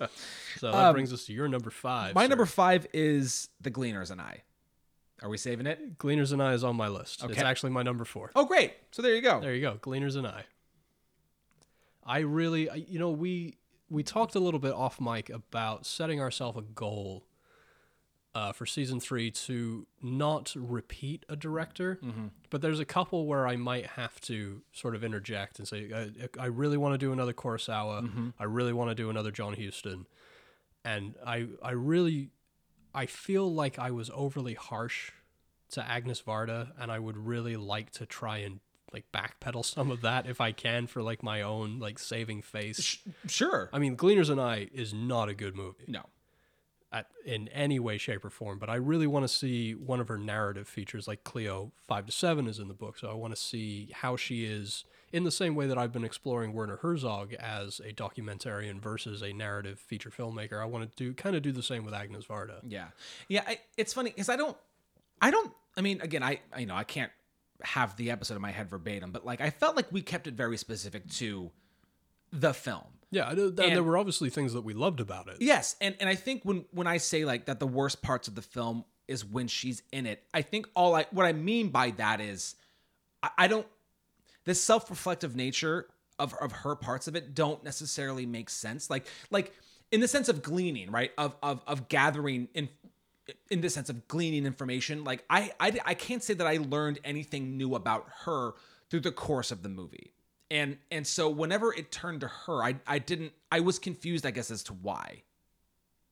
Yeah, I, and I just I have a problem with indulgence in general, especially in in the case of a documentary where I'm watching a documentary primarily to learn something or to experience something new to me, and I I have a problem when I have the same problem with Michael Moore. I don't particularly enjoy when he injects himself into his own films. Now it's it's slightly different. He's doing it more in a sarcastic sort of meta way, but Yeah. Well, and it's that's different too because it's It- almost it's like still- it's still he's, tough. He's like trying to draw attention to himself, Right. And, and not good, bad, whatever, you know. yeah. Um, but yeah, so It- yeah, it's it's different indulgences, and I ha- I have my problems with both of them. yeah, for sure, for sure. So yeah, so there you go. It's on both our lists. So definitely on the bottom bottom of the films that we we watch. Uh, my number four is Breathless. Breathless is uh, Breathless is on my Coming list. up, coming Yeah, up? it's coming up. Cool. So what is your number three? My number three is Children of a Lesser God. that is my uh, that's coming up. Okay. that's coming up. Yeah, I, I went back and forth a lot with. We'll my, save it there. So my, two. number my number three is Bringing Up Baby. Bring Up Baby's my number two. Okay, Hey well, man, we're we're we'll just- syncing up pretty good here. I mean, a different order, but we're syncing up. Um, you know, I, I started again, and I, I, I think I, I think I said this on the episode, but like, I, I remember feeling like, do I just not like old comedies?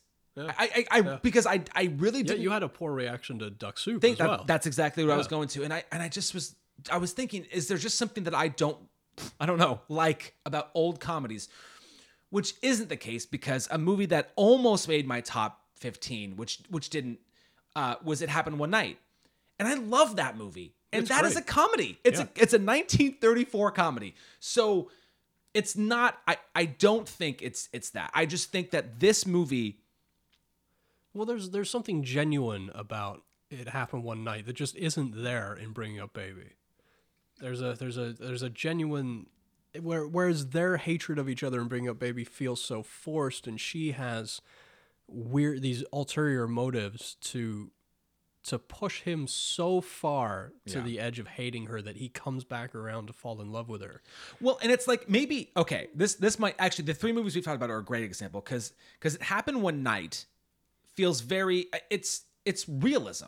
Yes. And you know it's it's it's a very we, these people are real. We're following down this path. Maybe the circumstances are a bit heightened, but it's art. It's film. That's to be Well, well, and what they find, what's so great and genuine, and the thing that I think that I can relate to that couple is the things that draw them apart are the things in the end that bring them together. yeah yeah. And, there's a catharsis in that that just isn't there with bringing up baby, or I'm assuming you're going to talk about Children of a Lesser God as well. Though both of those are missing that essential. Yeah, but uh, well, the what I was gonna say though is so we've got you've got it happened one night on one end one end of the spectrum, and you've got Duck Soup on the other, which is farce, crazy, nonsensical, not realistic at all. But Duck Soup didn't make my bottom five of last season or anything because it I get it right. Some of the one-liners are great. It's ridiculous, yada yada yada. It just isn't. Well, you can't help but whenever Groucho is on screen, I mean, he is clearly the most talented. I, well, uh, That's that's. I, I don't know them debatable. enough, but I, I hear you. It's debatable, but he is definitely. I will say he's the most watchable sure. of of the four of them, and so whenever he's on screen, you just can't take your fucking eyes off him. He's great. but yeah, bringing up baby is just it, it's insufferable. I I I don't like the characters. I I mean I I think Ca- Katharine Hepburn and it's Gary Cooper, right? Or Carrie? No, Cary Grant. is it Cary Grant? Fuck, what an idiot. Yeah, it is. It is. It is. Um, but but Katharine Hepburn and Cary Grant, very good actors. I just don't. I, I don't like what they're doing in it. I don't like the story. I, Well, he's a little more watchable than she is. She Well, because was you bordering on unwatchable for me. but it's like it's one of those things where it's like you i feel bad for him because all the shit is happening and yet so much of it, it like he like It's, it's, kind hard of the same way I felt about Stephen Rea in uh, the Crying Game. Meant, dude, I feel so bad for you having to act against fucking Forest Whitaker, who was just swinging for the fences with that accent. another movie i kind of forgot that we talked about Yeah, No, um yeah i i this movie is just not good yeah. it is just not And all all due respect to Peter Bogdanovich, who am I to disagree with a guy like him? Uh, he's an amazing filmmaker. But Bring Up Baby is one of his favorite films of all time. that was my that was my number three And my number three was Children of a Lesser God.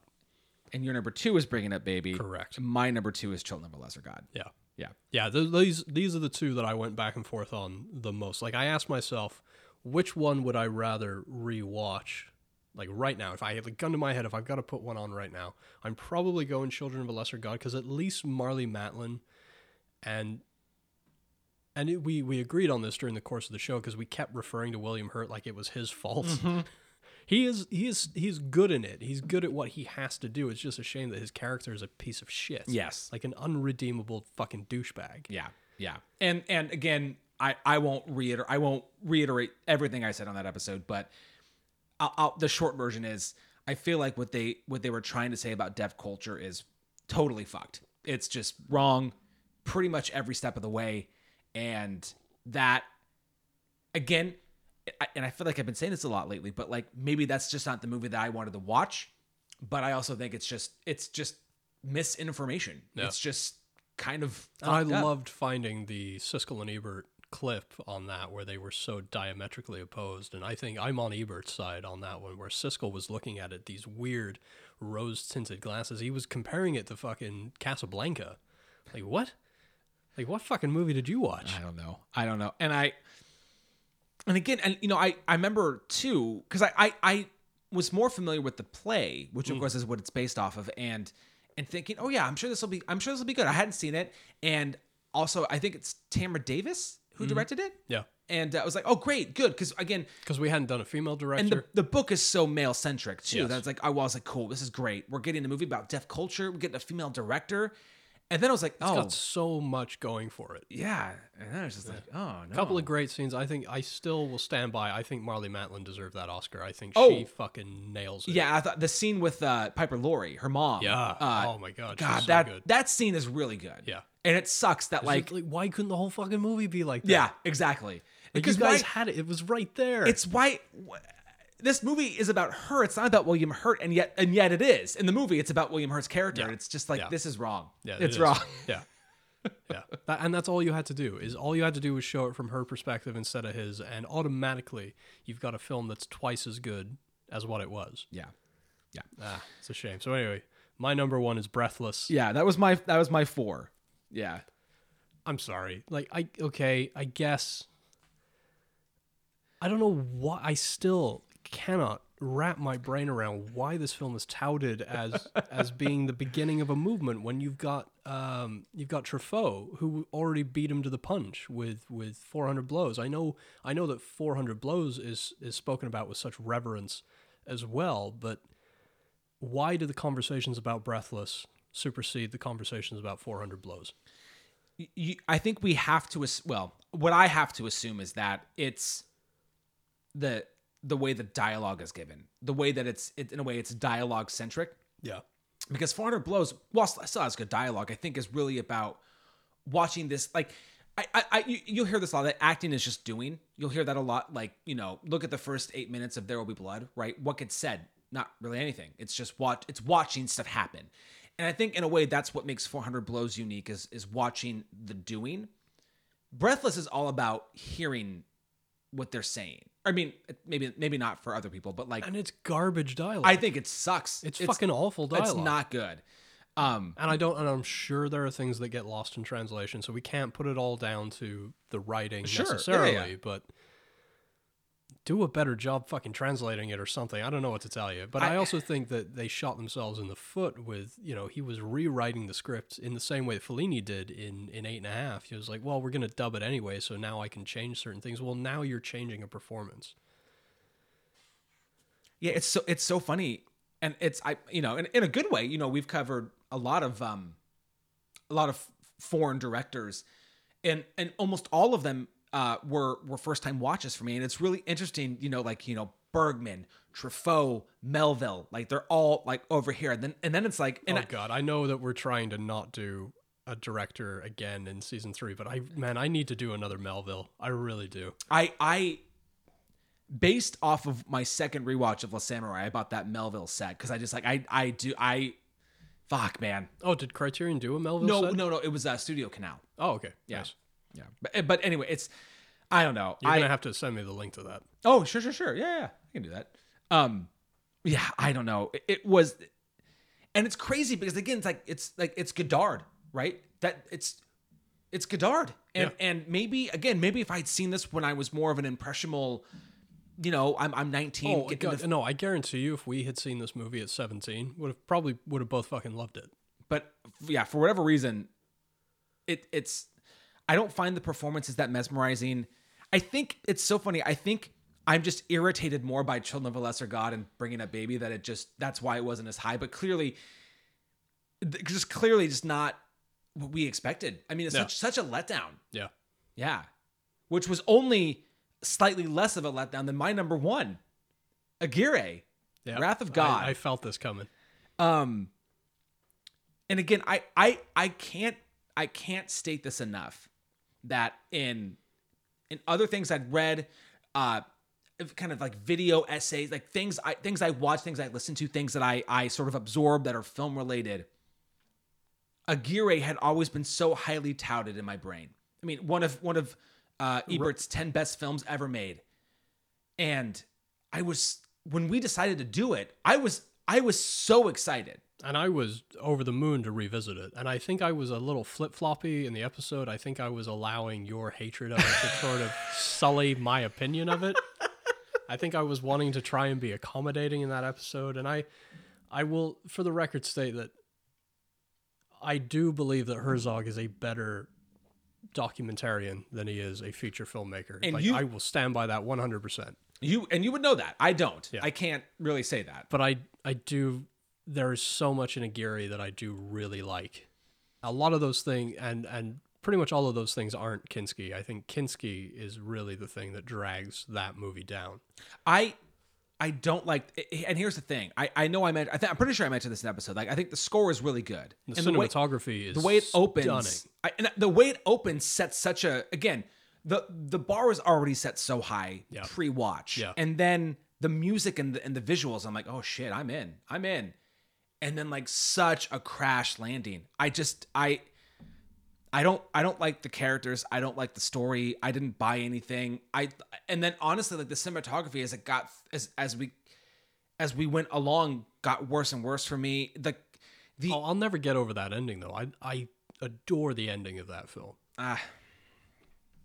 Him alone, gone completely mad, nothing but monkeys on that raft. He's just all he's doing is leading uh, a clan of monkeys into the woods into certain death. yeah yeah yeah Yeah, yeah, yeah I know, I know. okay I was I was anticipating this. So there you go. That's that is our bottom five. That's so bottom so five, if you want to go down it, or do you have an aggregate? well, I, I, I don't because here's the thing. So I, I Aguirre wouldn't make it just because it wasn't on yours at all, right? So here's the thing. Gleaners and I would easily I would call it our four. That's our fourth. Yeah, But if you average it out, Breathless and Children of a Lesser God and Bringing Up Baby all had the same average. okay. So collectively, those are the three worst films that we talked about. Gun to your head right now.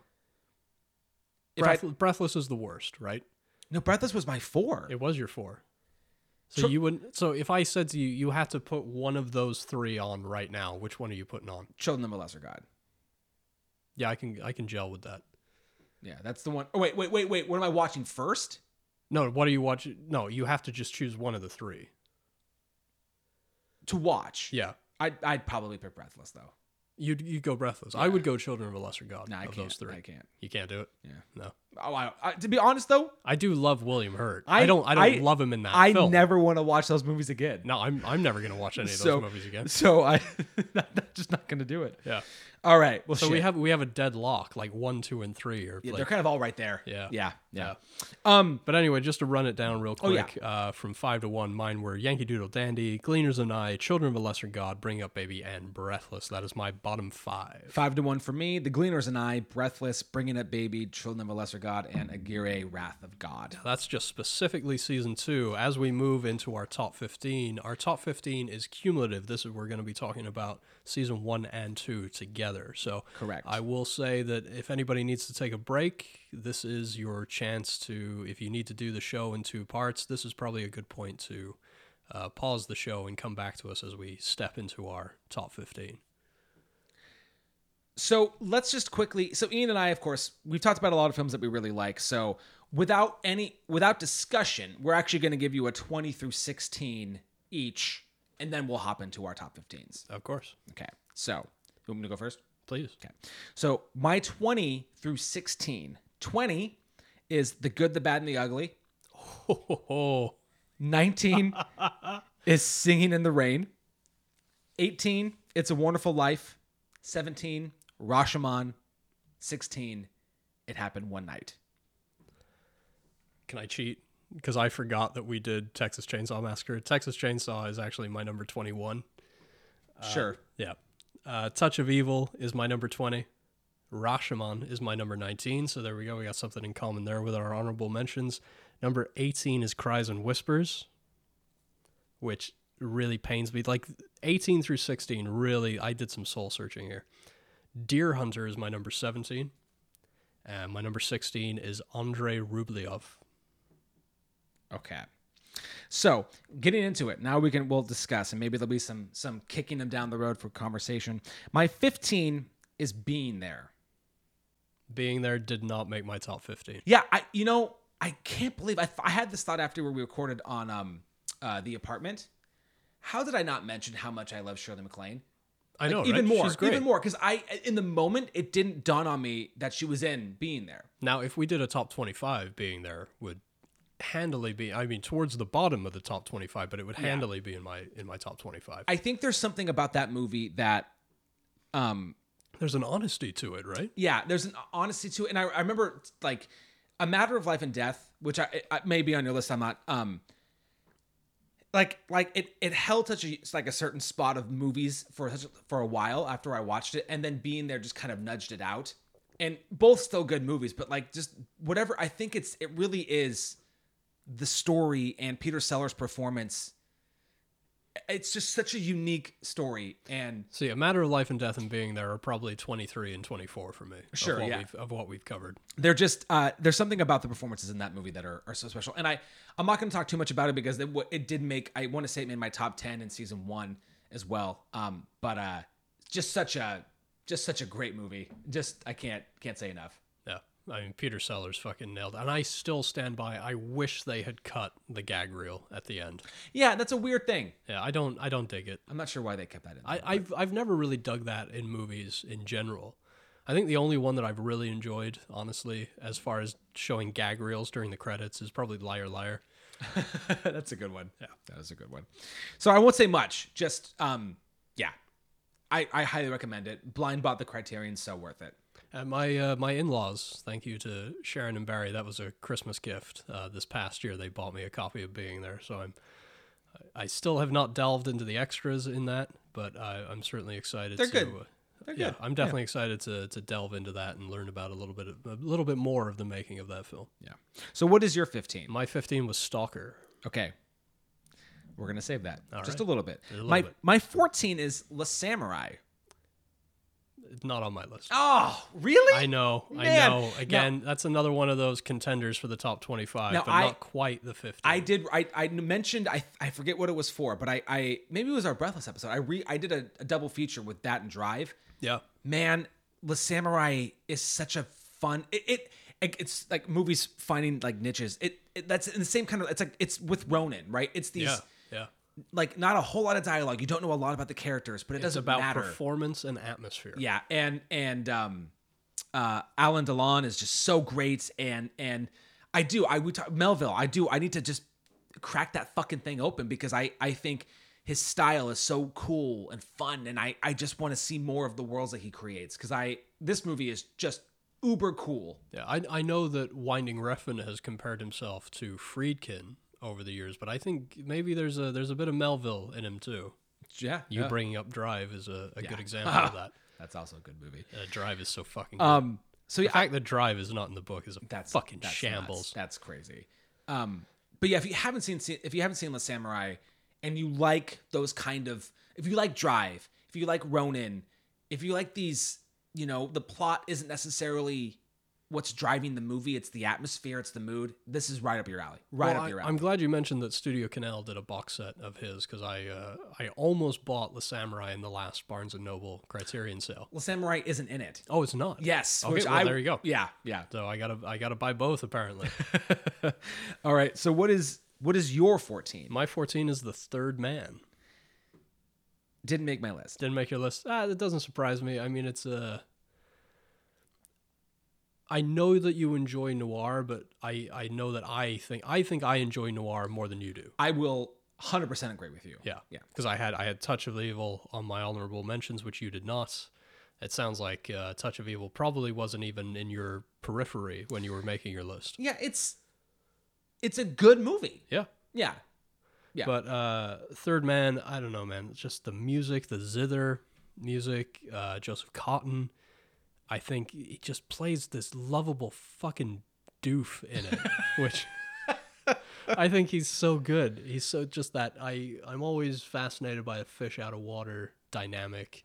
I think when uh, Orson Welles comes into the movie is perfect timing. I mean, this really Oh, feels like Carol Reed just look at all the colors I know. Look at what I can pull out of my Oh, paint box. It I mean- feels like a filmmaker at the absolute height of his craft that can just manipulate you and play with you like you know, it's like a it's like a cat with a mouse before it kills it. It's just like, hey, we're gonna have a we're gonna have a little bit of psychotic fun before I do you in. that scene in the Ferris wheel. Oh, I mean, so and I good. and I, I I feel like this movie is more it's more talked about the cinematography and the shadows and how everything moves and and that's that's true. I mean, that's that maybe is the most iconic part of the movie is actually just the way that it's shot, the, the extreme Dutch angles and everything Yeah. about it. But And the fact that there's so many of them just completely unnecessarily. but that that scene in the Ferris wheel between Cotten and Orson Welles is really good. Oh, yeah. It's really good. It's Well, a my- fun scene to watch. My favorite, my one of my favorite things about the Third Man isn't even in the film itself. It's Scorsese doing a thesis project in film school on the Third Man, and his professor saying to him, "What? The, why are you wasting your time on that? It's just a film noir." Uh, fuck you! It's not a film noir. It is the film noir. Thank you very much. And I always get excited. I'm being such a Bond fanatic that I am. I always get excited when I see actors who were staples of the Bond franchise outside of like Bernard Lee, Yeah. who was the original M and M for, oh my god, like thirteen of the Bond movies. yeah.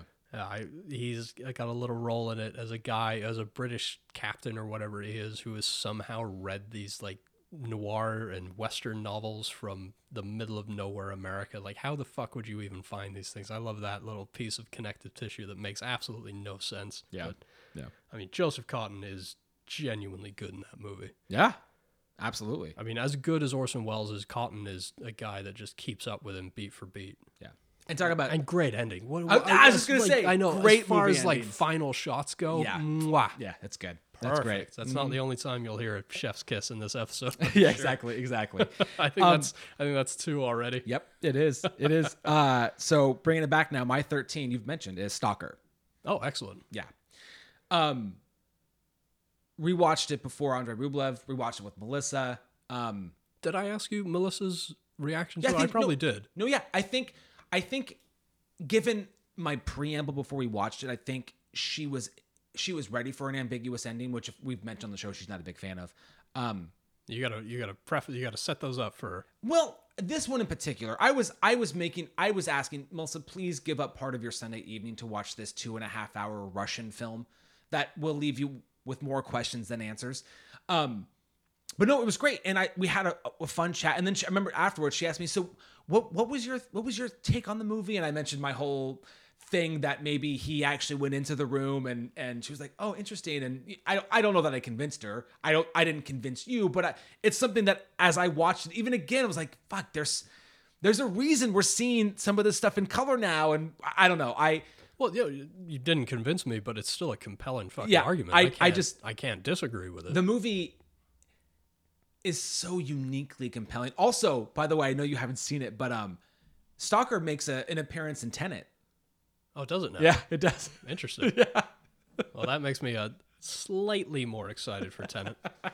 Not much. Oh man.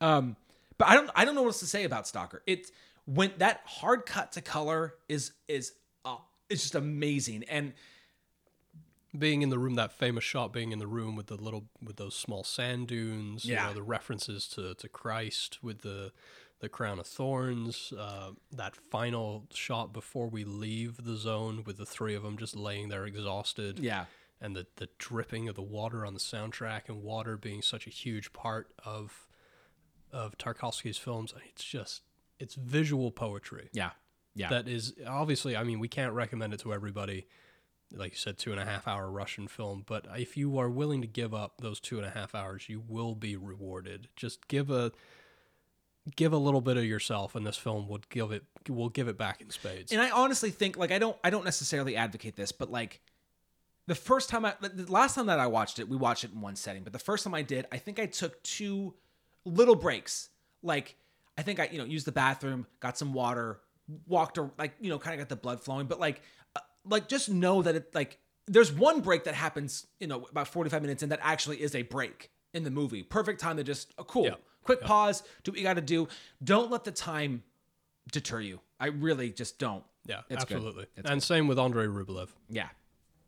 And that one that one is segmented way more. yeah that that one's easier to Yes, break up 'cause there are absolutely. actually properly chapter stops in Yes. Yes. So that that was my uh, my 13. What's your 13? my 13 is five easy pieces It didn't make my list. interesting Now we had we had such a great discussion on that one. we did and and I but like I but I remember at the beginning I was like I don't know how I like I still think that the the all of the scenes put like the scenes that I like are worthy of the movie being in the book. And I did really like I mean, it. that movie does have some lows. I'm not gonna. Yeah, and so I'm not gonna sweep those under the rug. I yeah, it's tough. I just may, I don't know. I, I I don't know. Again, we talked before we recorded. Like on a different day, maybe it makes my my my list, but it just didn't. But that doesn't negate how powerful some of those scenes are. It's a star-making performance. For in, sure. In an era where I mean there are so many great star-making performers. I mean it's the beginning of the 70s and it kind of I think it gets it gets overshadowed by One Flew Over the Cuckoo's Nest. It gets overshadowed by Pacino in Dog Day Afternoon or De Niro in Taxi Driver. I mean, when you talk about a, a decade of monumental male performances, there are so many to choose from. It can be easy for five easy pieces to kind of get lost in the noise of it, but the thematic decisions that they make, that that ending, which Jesus is just Christ. a shocker. that I still will think about that ending and be I like, got, I got "Fuck, dude, I know." The hairs I on my know, arm are dude. standing up when I think about it- that fucking ending. It's so harsh, and yet you But- but it earns it. not. Yeah. Oh no, totally, totally. It's it's it's like a less harsh version of the end of Sopranos. Yeah, yeah. It just yeah. Yeah, it's a it's an ending that is on par for me with the ending of uh, There Will Be Blood. Oh sure. Yeah. Yeah, as far as endings that pack an emotional fucking wallop, Indeed. it's up there, man. I love it. I mean, I could I could lose the I could lose the hitchhiker stuff, but Yeah. Oof. that's not enough to to, to Woof. grade them. And the opening, all the stuff with the the oil fields and the Yeah. relationship, the way he lords himself over the people around him. I mean, it is Nicholson coming into himself as an actor, I couldn't agree. which is such a, a fucking joy to watch. yeah. I agree. I It's agree. like uh, it's like De Niro in in Mean Streets. You are Sure. watching the birth of the one of the greatest actors of that particular generation. Yeah, absolutely. Absolutely. Uh, well, I'm bummed because I know that my 12 isn't on your list. I think you already made allusions to it. My 12 is Cries and Whispers. Great movie. Holy shit. And I that that that really it's at number it's at number 18 if we were to do a top 20. It really took a lot. Like I said, that took some fucking soul searching. That and Andrei Rublev leaving them off yeah. of my 15 was that was those were hard decisions in a you know first world problem kind of yeah, like, exactly. hard Tough. Oof, decisions. Um, but yeah, man, I What a color palette in that film. I yes, the cinematography gorgeous. The And performances four great performances. I I I'm still so bowled over by what those four women do in that movie. They're just so good. And um That Bergman wrote four great female. You don't Yeah. see that Yeah. in even most indie films. You don't see four great female performances. You see one or two. yeah. Yeah. I I know I, I bought that Criterion um, Bergman set, and even I, I bought it uh, during the Barnes and Noble thing, so it was only like 150 bucks. Which is still an investment. It is, but there's like 30 films in there, Yeah. which is which is great. But like I've only seen 3 Bergman, but like and and while I while I like um uh um The Seventh Seal, it's worth it alone for Persona and this. And Yeah. I, and and I and I know I still haven't seen two of his like his masterpieces, you know, as it as it as it is. But well, Wild Strawberries is on HBO Max as well as the Criterion Channel. That is very high up my list. yeah. So yeah, the fact that he made that the same year as Seventh Seal is fucking crazy. Yeah, but I I don't know, man. This movie is again very very very hard to watch moments, but I I could not look away. I just so captivated by the story, the cinematography, and those four performances. It's just amazing. All right, so what is your number 12? My number twelve is Stand by Me. It didn't make my list. That doesn't surprise me. I mean, I don't. You. You didn't see Stand by Me. When was the first time you saw Stand by Me? Young. Oh, you did see it. young. Yeah, Okay. probably 10, 11. Okay, so at around a little a little younger than the age that the boys are in the movie. I think I was their age. I think I was the twelve to thirteen age age range when I saw it, and so it really did strike a huge chord with me. And I love that soundtrack. Oh, f- oh I love I love that it's shot you know not up here, but you know the next day down. A lot Yeah. it's shot in Oregon. I mean, as far as child performances goes, I mean it has its it has its lows, but I think its highs are so much higher than the lows are low. Well, but I, I- I think it, it, what I like about it is, you know, I maybe not exactly what they are doing, obviously, but I know what it is to be in the summer and to be with your friends when you're that young. And it's a mixture of wanting to have an adventure, but also not be bored. And like, I, I you know, there's always, you know, everybody's got that eccentric friend and everybody's got kind of the shy one. And it's like, there's something so buyable and compatible with that movie. And maybe it's just also because I grew up in a small town that it's also like there's just something, yeah, different era, sure, but I don't know. I everything about that there's a sense of familiarity to it. Yeah. No, I, Even, I even though it's a movie made in the 80s that's set in the 50s, Yeah. I mean, we, there's still a lot of relatability. and I think that's why, in a way, that movie will be timeless. Yeah. And it's, for me, it's also got to do with it's a comfort movie. I could put Stand By Me on anytime. Well, and it's under 90 minutes. It is. It's a quick, easy, wham bam, thank you, man. Yeah. Have a couple of good laughs. Great. Watch, watch young Kiefer and young, young John Cusack That's what I was gonna say. tear it up as well. And I don't know the name of the actor, but the guy uh, from Total Recall who has the face in his stomach plays Yeah. the dad. Yeah. And it's also got we we decided that it's got one of our new favorite at the end of that episode we said uh, cockknocker. Oh, cockknocker. Yeah. What a great insult. Yeah. Or term of endearment. I don't know. Either I- way. who fu- It can go however you yeah, want. cockknocker. Oh, Will you man. sit still? You're making me fuck up the snake.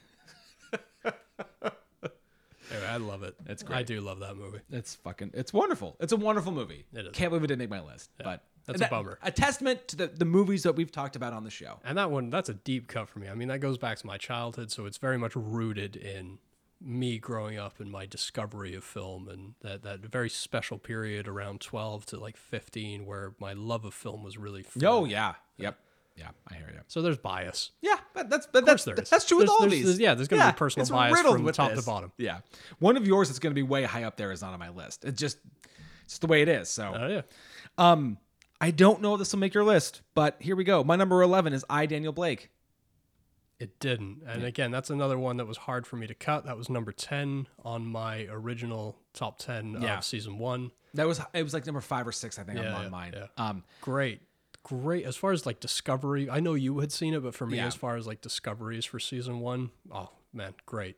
and it is, Powerful. yeah, it, and it's a movie that if you're really longing for plot, you know, it's, it's not gonna, it's not gonna drive you with it, but Well, that's Ken Loach. His films aren't about plot, they're Yeah. about a people, a time, and a place. the, the honesty of that movie, um, the the the scenes I forget what her I forget what her name is the the the main actress in that is wonderful just wonderful in the movie.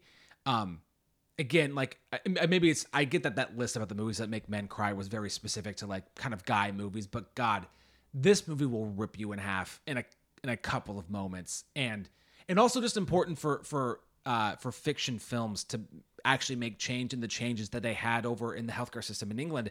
Like like just really all around like this movie is it's it's it's a simple movie that that has profound effects and i can't i don't know i well, watched I it, always enjoy a call for action, and that is Yeah. absolutely what this film is. i watched that movie a few times in a like three times in like i think because i wanted to do it on the pod like in like six months it's gonna be a long time before i rewatch that movie but it it it, it holds a very high place in my heart Yeah, it's, you know, like Stalker, you can't just pop this on. You need to prepare yourself. Yes, yes. Have something. Have time afterwards for a chat, and then maybe like some some bad comedy show that can just. Which is a good segue into my number 11. Heyo. It's the same kind of thing. You can't just throw this thing on without preparing yourself and having something to uh, balance it out with, and that is Requiem for a Dream. Uh, we're not going to talk about that movie yet. Excellent. We'll save that. Um, here we go. Top tens. Top 10. Here we are.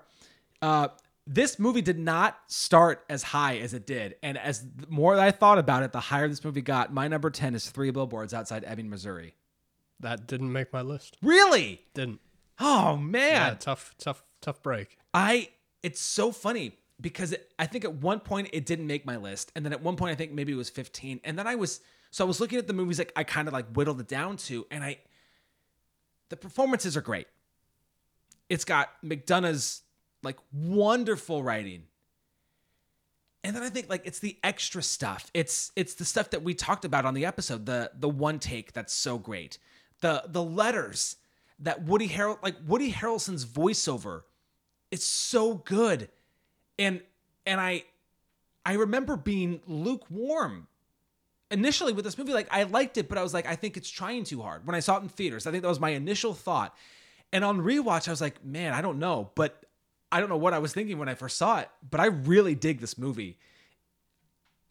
Well, three years after the fact, I'm I'm starting to see certain things on the internet and on film Twitter where people are condemning this movie for allowing it to get you know it's allowing talented people to get away with acting shitty and saying terrible shitty things like we shouldn't we shouldn't care about the Dixon character. You know the even the Frances McDormand character, you know, she is despicable. You know, we shouldn't care about these events and we shouldn't care about these people. We shouldn't allow them to get away with this shitty behavior. Yeah. And I, I, I think you're kind of missing the point. We we aren't allowing them to get away with it. We're just we're seeing a slice of reality. You're being asked those tough moral questions. Okay, yeah, these aren't good people. Yeah. But then again, not everybody is a shining beacon of light. Well, and it's it's funny you mentioned Dixon, the uh, Sam Rockwell character, because and this is not me excusing his behavior at all. It is wrong-minded behavior. No, but oh, even even wrong-minded people can have the best of intentions, and they can work to redeem themselves, which I think Dixon does work to try and be And not not necessarily a better person, but a better cop, and see, and I yeah, because I think that's that's which the, is such a, a clouded subject at the moment. Of course, and I, I think you you phrased that really well because I don't I don't think he's redeemed by the end of the movie. I think he- that's I think in a way, if if we want to give him the benefit of the doubt, he will spend the rest of his life trying hard to not be who he's been. Now we don't get to see that. We don't know if that's going to happen, and that's part of the thing about the ending is is these two people are about to go kill somebody that we, they don't even know is the perpetrator. But we don't get to see any of that. And i think that's that that's the like what happens from that point on we don't know. And that is up for us to decide. I think I think a movie like Three Billboards is so necessary because I think it scares people into asking those questions that they don't like to ask themselves. yeah yeah. And and then aside of all of that very very relevant the the relevant topics in that movie you've just got some some dark comedy in there too i mean jesus christ it's just and and we talked about ensembles my god Penelope said baguettes. God, the whole scene with John Hawkes and Frances McDormand where they're they're basically trying to shit on the other's date as much as possible. Oh, fuck me. That's great. yeah. That feels like a genuine being a child of divorce. I mean, I haven't seen that specifically, but I've seen, you know, exes talk shit about each other. Yeah. That's, that's very real to me. If you don't think that's real, well, I'm glad you live the sheltered fucking life that you live. Sure. Yeah. But I, I again, I this this for a while was not even on my list, and the more I thought about it, the more I and maybe it's it's also I I- didn't I don't know how recently it is, but like, I, yeah, it, it's it's high up. I, yeah, even though it doesn't make mine, I respect your decision to put it on there. And Yeah. you know, it, again, it took some soul searching for me to to leave it off. It wasn't like it wasn't in contention. It absolutely No worries. was. No worries. You're gonna hate my number ten Ooh, I can't wait. with all. Oh, it's a Aguirre, isn't it? no, it's Raging Bull. Oh, okay. I, I, don't- I love it. I love it. This again, it's a movie that I saw in a very in a very specific time. I was still living in England, you know, and any any kind of movies about American life in general were fascinating to me. Yeah. Being a kid living in Britain and seeing such a piece of shit put on the pedestal that he was, not outside the ring, but certainly in it Yeah. and the the the hatred that he has for himself again not excusable in the way that he treats the people around him but the fact that he can't see past his own hatred for himself it's also i love when actors challenge themselves to take those shitty roles. See, and I you can't you can't i'm i would never again the same way in, in three billboards we just talked about we never excuse that behavior. That behavior is inexcusable but yeah. No, no. we should explore it. And we should figure out what it is that makes these people tick. And i love when an actor pushes him or herself all the very way to the edge. And you cannot say that that isn't a performance that is on it, it's a performance on a razor's edge. No, and I, I, I know I, I, I said a lot in that episode about how much I just don't like the characters, and, and in a way, I think all the characters suck, and that's that's also that's me, and that's what I think. But it was during our gladiator discussion, and I was talking about Master and Commander that I think I thought of something that I, that really helps also with this with his performance in it that I I think it's it's I think the commitment to the character is all there, but I think in terms of what he does, he's in this bubble. Like he's he's either grumpy or mad. There's no there's like nothing else and I get it would have been nice to see a more we, we see him be charming, but we see him be charming in a sleazy way. So it would have been nice to see some genuine I mean that movie humanity to it. this the, the the cinematic quality of the movie is all there. We talked about that during the Oh episode. god, the cinematography, The Michael way- Ballhaus's cinematography, and the innovative ways in which they shot the boxing scenes. Sometimes they had a steady cam operator on roller skates. Uh, it's incredible. I mean, all that is there. It just, you know, I think this is in a real way. This has been a season of me being able to say like whether I'd had like I hadn't seen it like Breathless or Aguirre or things that I had seen that I'm like, you know what? I I think in my mind I liked it more because I was supposed to when I first saw it, and this was just one of them. It just didn't. It just didn't leave that mark on And me. I and I get that. That can be kind of taxing. A movie that everybody tells you that as a quote unquote cinephile you should love. Yeah, Yeah. that's like our with Breathless. yeah, yeah. No, I don't have to love Breathless, and I'm not telling you you should have to love Raging Bull. I would like you to revisit it at some point Oh, and I'm to really focus sure in on what De Niro does in that film. And I gotta say, that's I mean, it's so weird to be so like to to to see it on screen, like what he's doing, but also not care isn't the right word, but like be not not not. I wish that I wish his performance could could somehow make me like the movie more. I don't Yeah. know. It's so weird. and it that's just sits in a for weird. me. That's the success of it. Is can you find something redeemable about this character? yeah. And feeling feeling nothing about him would be a loss, but whether you love him or hate him, that's either way it's a win because you felt he's made you feel something. Yeah. And I, and I think it is a win because he did. He made you feel genuine hatred. And again, I wonder. I, I want to say maybe I mentioned this in the episode, but there's a movie called Blue Sky. Jessica Lange won an Oscar for it in '94. I hate her in the movie. I fucking hate her. But then I was the next day. I thought, wait, No, you don't hate her. well, no, but but also like, was that the point? Did she Yeah. was she so Yeah. good at what she was doing that that that's yeah yeah. I hear you. I hear you. Um, okay, my number nine is The Matrix. Matrix does not make my list. I didn't think it didn't make your ten before, and I'm It not. yeah. And I will. I won't say much more. It, it- just It's such a part of the social zeitgeist, and now that we have a fourth one coming, which fucking why? I don't know. I'm not really excited about it. No, I honestly, I don't care less. I I just the, the first one is still so cool, so witty, so fun, and yet and, and not it's not just a, quote unquote mindless action movie. I, I think it's really trying to say things about the world and yet do these really kick ass fight scenes. I don't know. It, it's again. I, I'm looking at my list and what I haven't mentioned yet, and a lot of what's on this list are movies I watched in a very specific time frame. Um, I just well, and you can't separate that. Yeah. Where you were and who you were at the time makes up the viewing experience. in either films, like Five Easy Pieces that I mentioned, either it'll grow and evolve with you, or or it won't, and it'll get left by the wayside. My hope is that films will change with me. Oh, sure. Yeah, yeah, yeah. Yeah, I agree. I agree. Uh, so I'm not going to say more. If you haven't seen The Matrix, I don't know where you've been the last few years, but Yeah.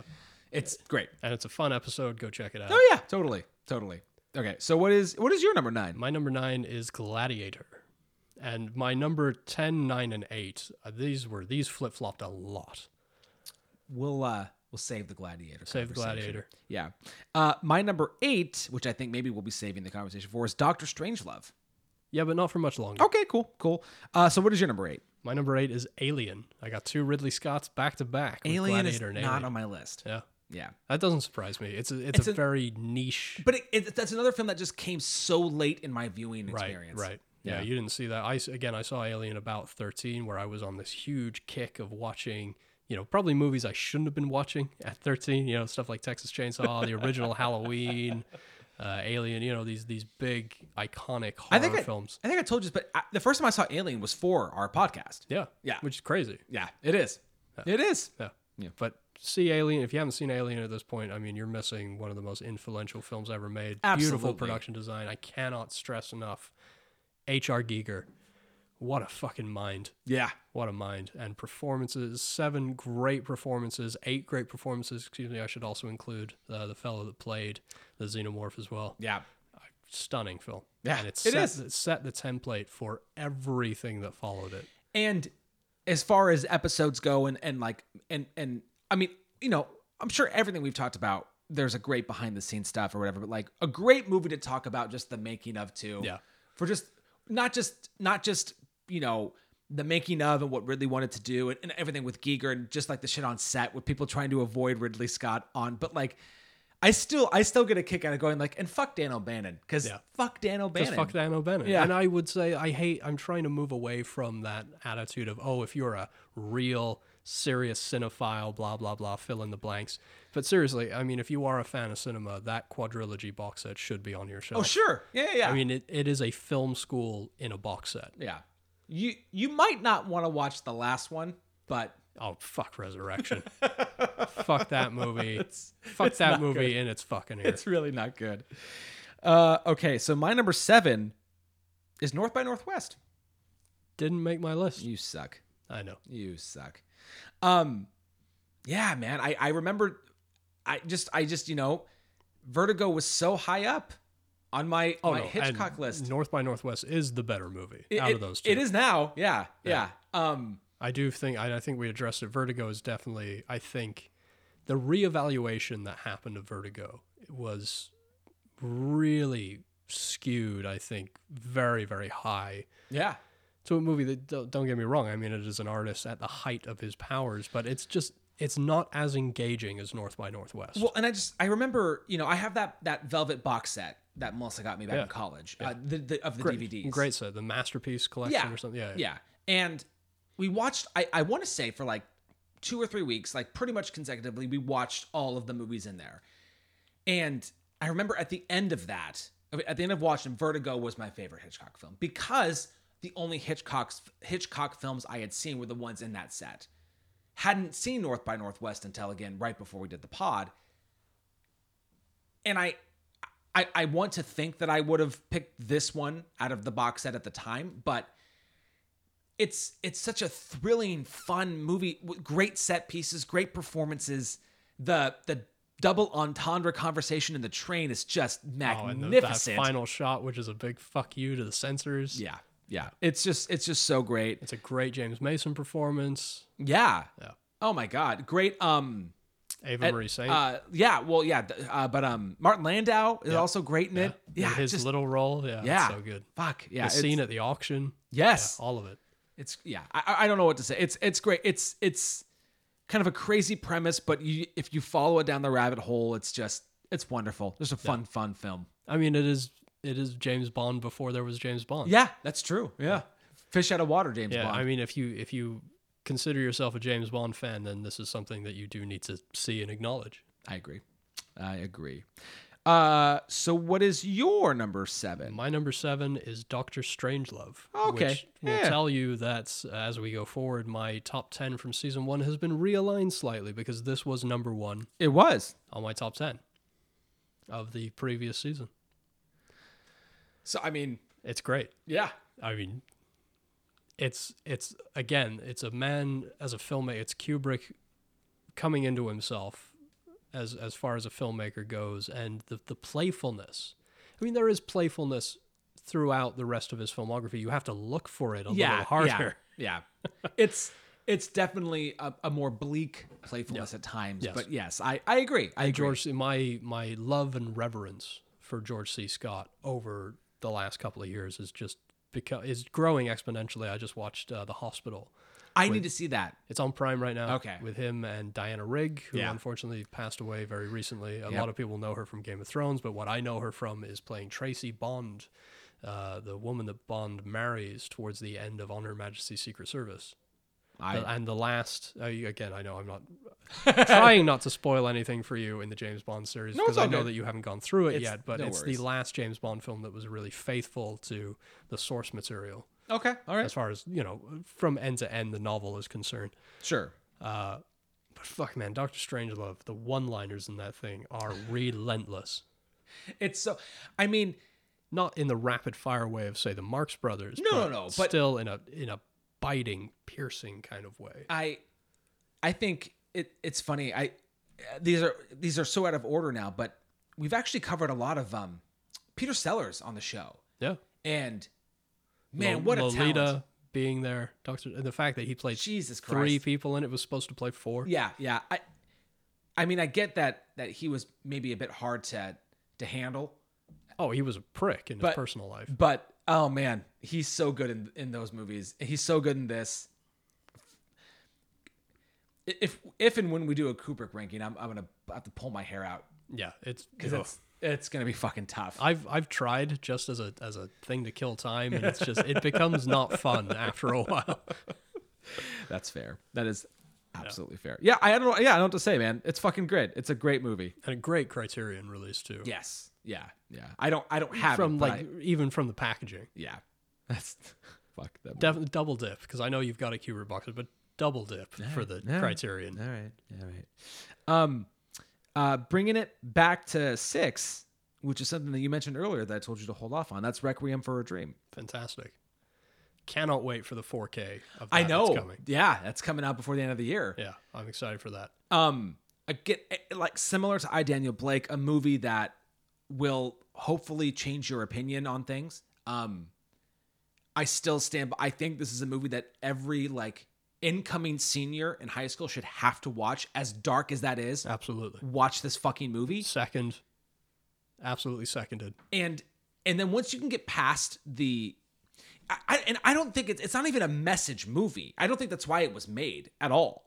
But it's there. It's certainly there. And then once you get like now just put that to the side.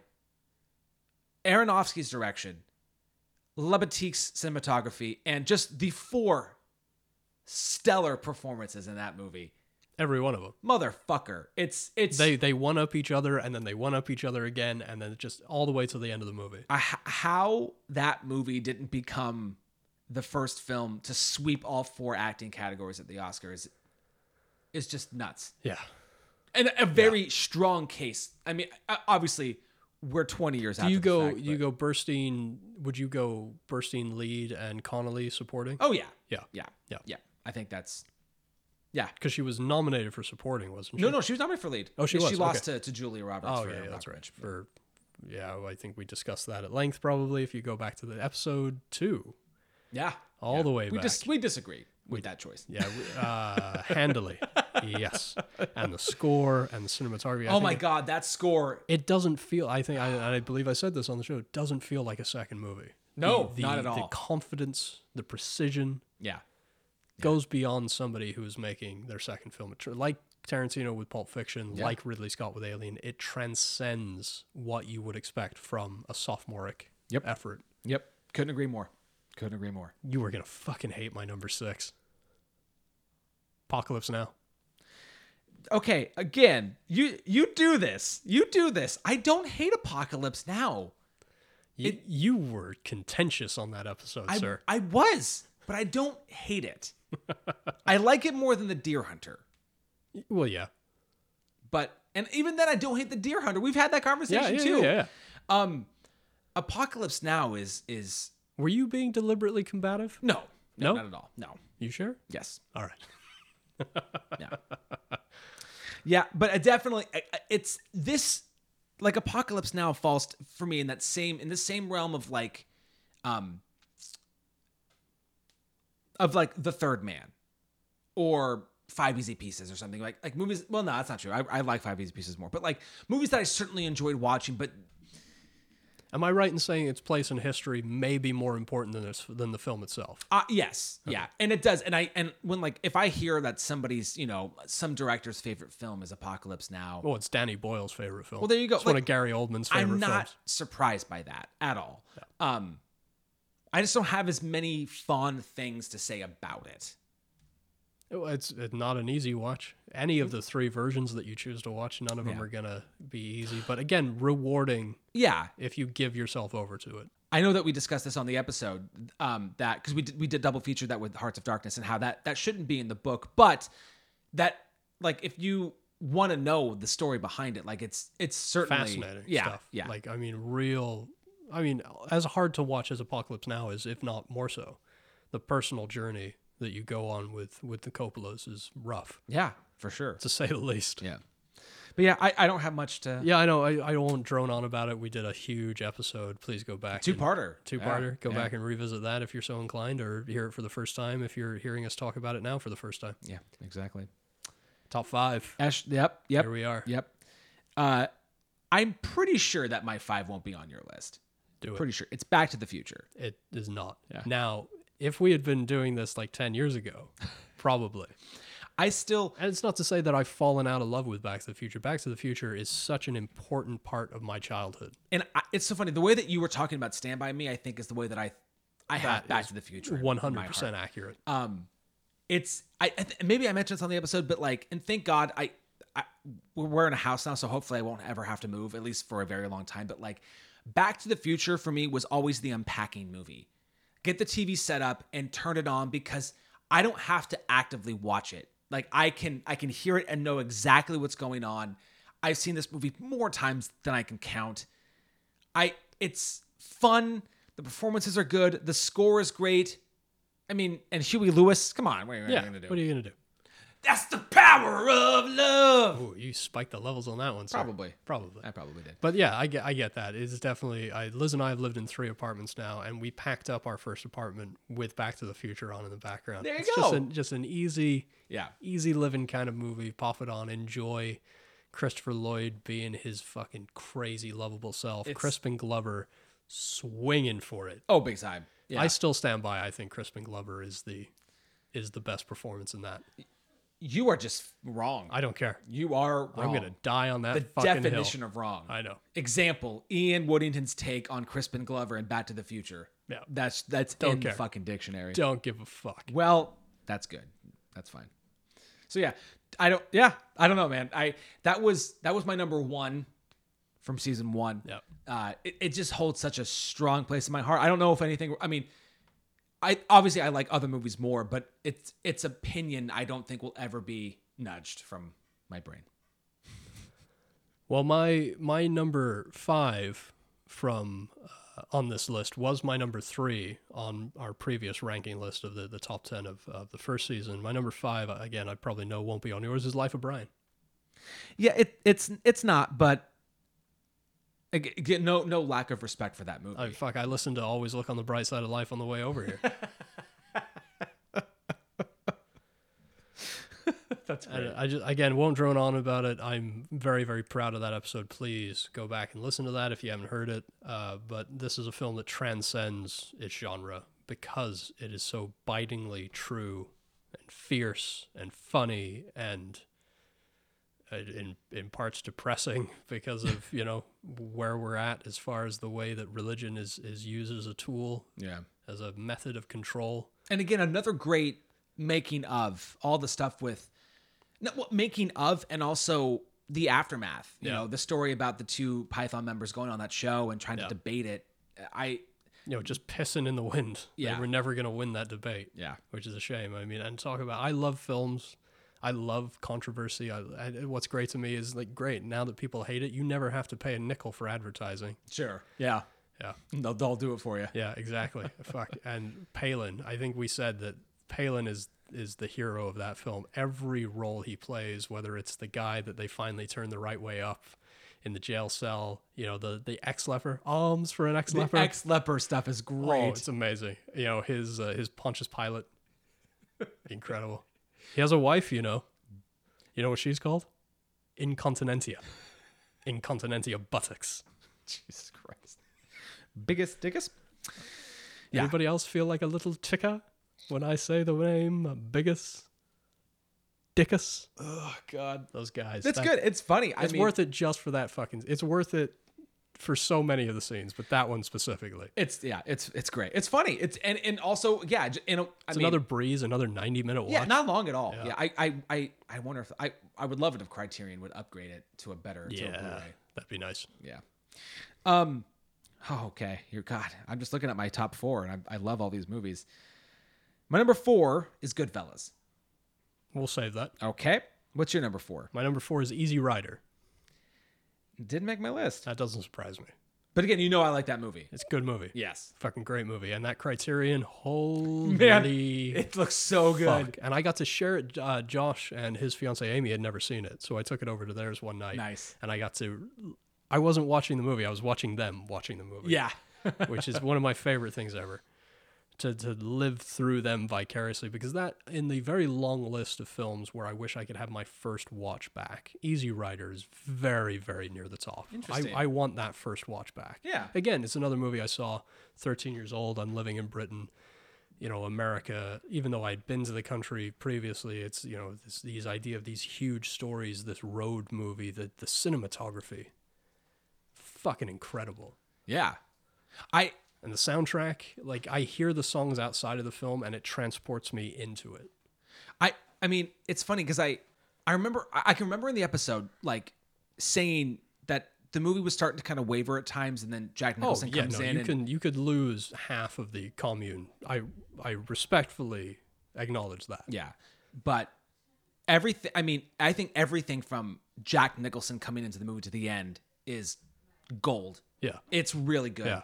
I mean, just fucking the handheld uh, 16 millimeter fucking uh, New Orleans stuff.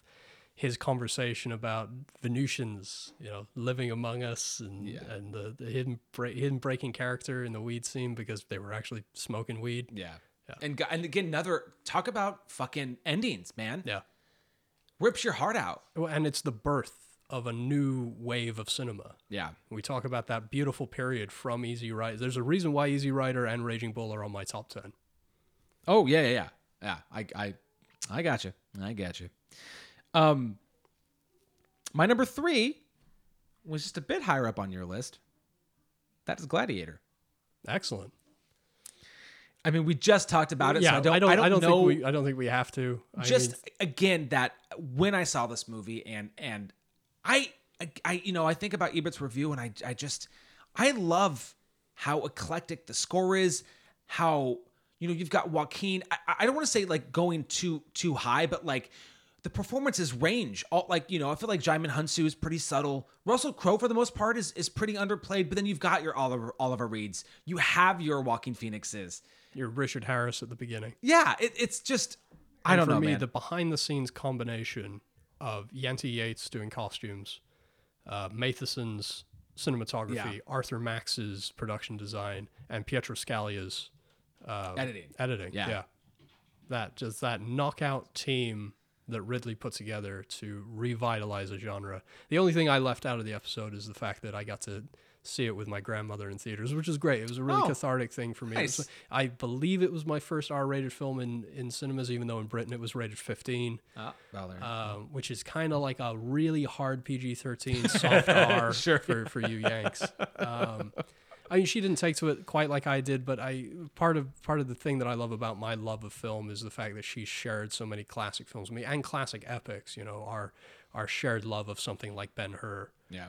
Is very much rooted in that. So there's there's a there's a a, a, cathartic feeling that I have about Gladiator. No doubt. No doubt. It, it it would be higher, and that's not to say that I I don't I do obviously it's number nine. I love it. And Yeah. it's not to say that it's a lesser movie than any of the other ones above it. It's just that you know That's where it falls. it's where it falls. Yeah. I, I hear you, man. I hear you.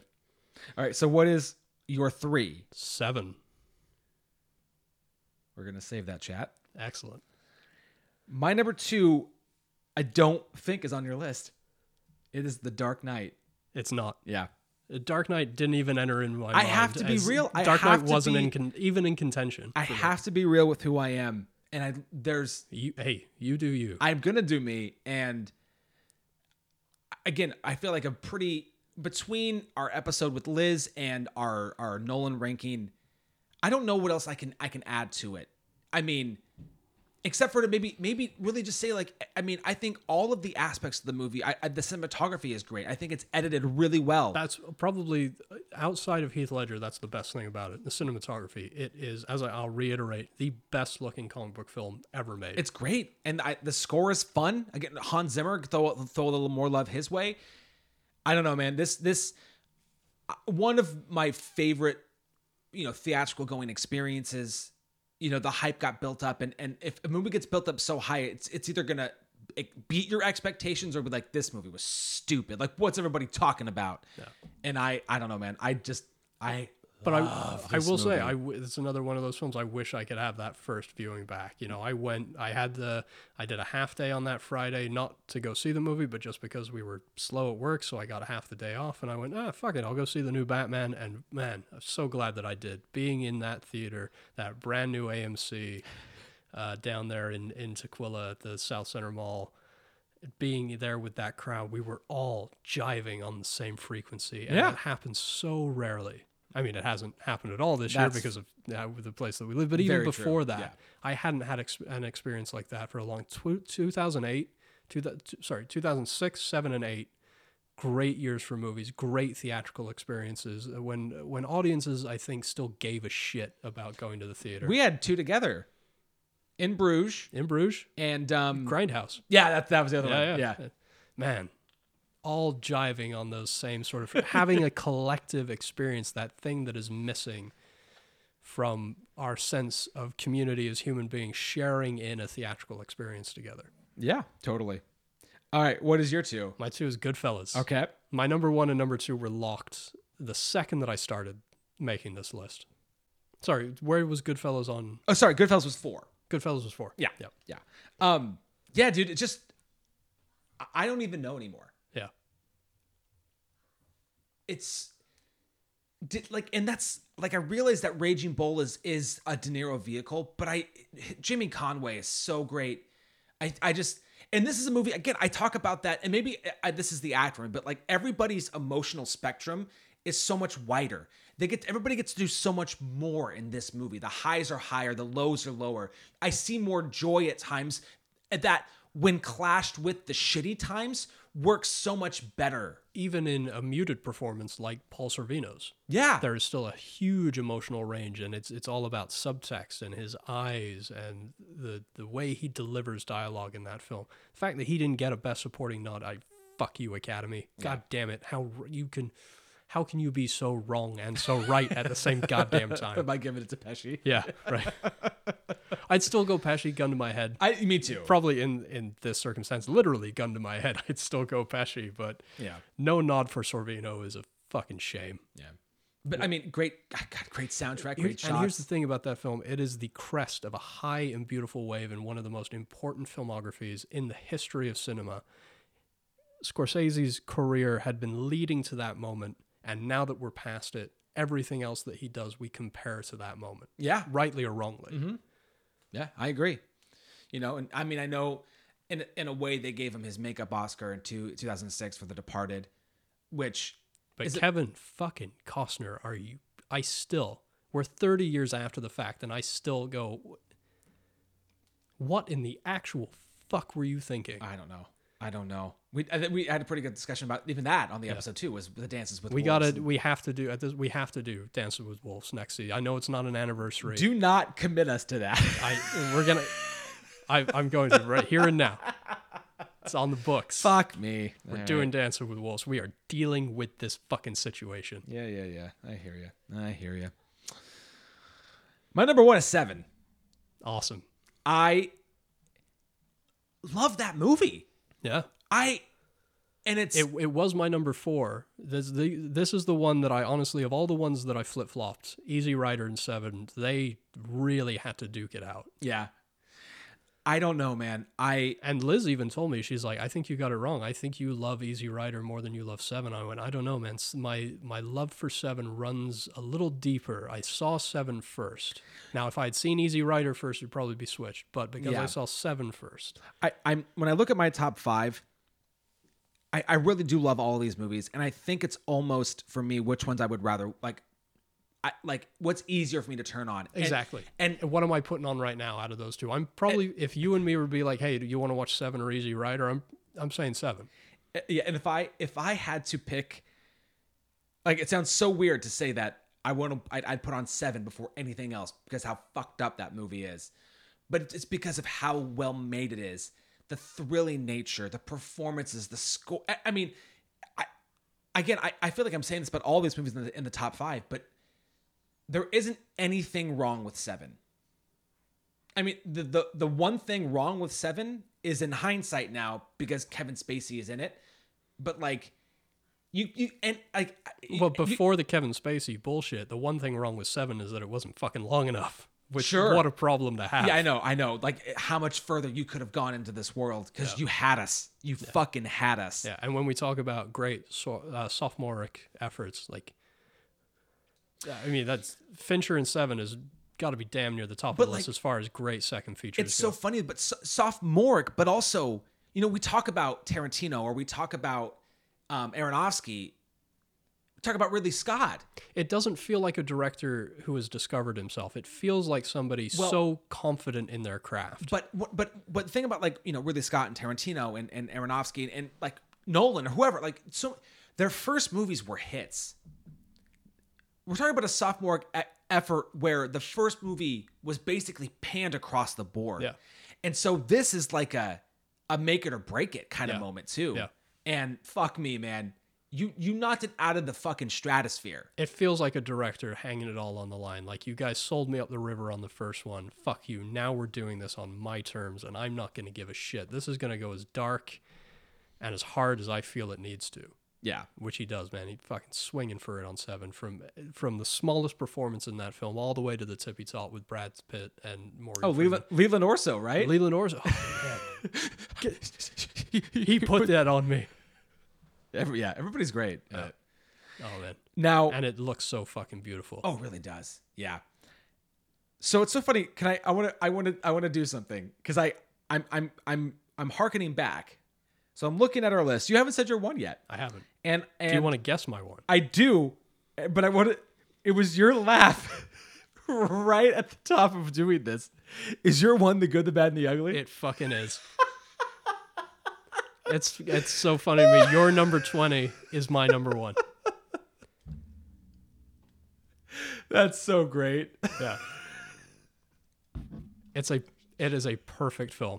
I'm not the biggest proponent of westerns. Sure. It took me a very very long time to start enjoying westerns. I mean, it is an oversaturated in a horror is probably the most oversaturated genre, but westerns can't be far behind it.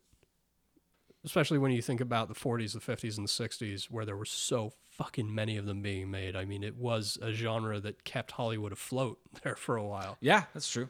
Yeah. because they're they're cheap and easy to make, and we can make up for giant losses with epics like Cleopatra by just knocking out a couple of westerns. Well, and you think about too just how close they were to the desert. Yeah, You know, yeah, to shoot 'em. absolutely. Yeah, I mean Hollywood was going out there to make films since the beginning of film. Yeah. Yeah. It probably it may actually be the oldest film genre.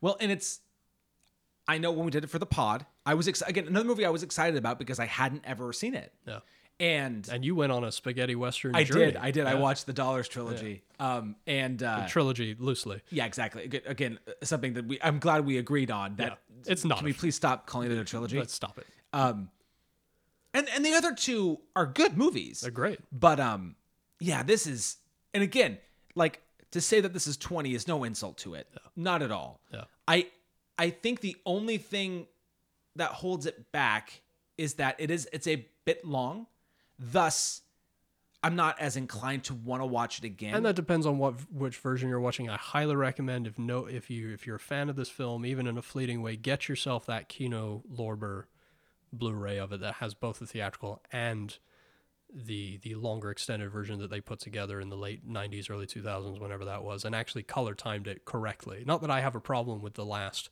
mgm i kind of like the yellow in it and if you believe certain people that is leone's that was his original intention to have it be that sort of hue of yellow over the entire film what, wherever you stand on picture quality get yourself that kino lorber I got I actually bought his his I bought the Leone. Oh, the five. Yeah. nice. Uh, that's yeah. That is a again. I need to move away from it. If you are a serious fan of cinema, I I love it. Yeah. I love it. uh, worth every penny. Yeah. And I I get even now I get overwhelmed thinking about it. The ecstasy of gold sequence. It's fuck, dude. I It's good. It's I great. I cry. I honestly cry during during that scene because I'm so overwhelmed by the mastery of that. That's a movie like like a Lawrence of, of Arabia that I like Yeah. and I think I I beyond the fact that I can see the craft in it and and how well everything is that I, I don't I don't want to go back and watch it like when it was first released, but those are both movies that I you know I watched on a regular size TV, right? That I would have preferred my first viewing of both of those movies to be on the big screen, Yeah. um, because like that just screams cinema to me. Yes. Yeah. Exactly. and It is. And- it is the definition of what we think of as yeah, cinema. and I it and not just and that doesn't have anything to do with the, the scale it, it- everything every part of it the performances the score the cinematography i mean the fact that the, these things were like an a european amalgamation of just this is just shitty cinema that nobody's going to give a shit about few people are going to see it so fuck it why not just go for broke with it they're they're made with german money by italian filmmakers in spain i love the sort of camaraderie that comes out of ah fuck it let's just make a movie together why not? yeah Yeah. I mean, again, tr- don't take that it's my number 20 as a sign of insult. yeah It's, it's oh, oh, no it's i not. don't i don't You can, the fact that I left off something like Raging Bull, you can take it as an insult if you want to. But I do, and I do. Okay, I great. take it. I take it very. Per- I had nothing to do with the making of that film, and I take it very personally. that's fair. That is fair. uh, do we want to just quickly run down our 15s again? I'll I'll do it. I'll start Stalker, Third Man, Five Easy Pieces, Stand by Me, Requiem for a Dream, Raging Bull, Gladiator, Alien, Doctor Strangelove, Apocalypse Now, Life of Brian, and the and the top four: Easy Rider, Seven, Goodfellas, and the Good, the Bad, and the Ugly. 15 down here, uh, Being There, The Samurai, Stalker, Cries and Whispers, I, Daniel Blake, Three Billboards Outside of Ebbing, Missouri, The Matrix, Doctor Strangelove, North by Northwest, Requiem for a Dream, Back to the Future, and my top four, Goodfellas, Gladiator, The Dark Knight, and Seven.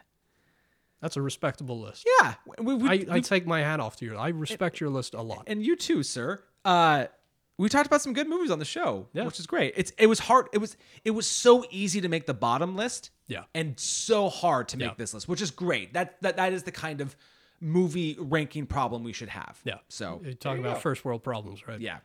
Um. So that's those are our lists. Um.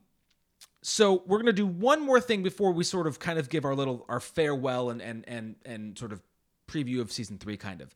Um.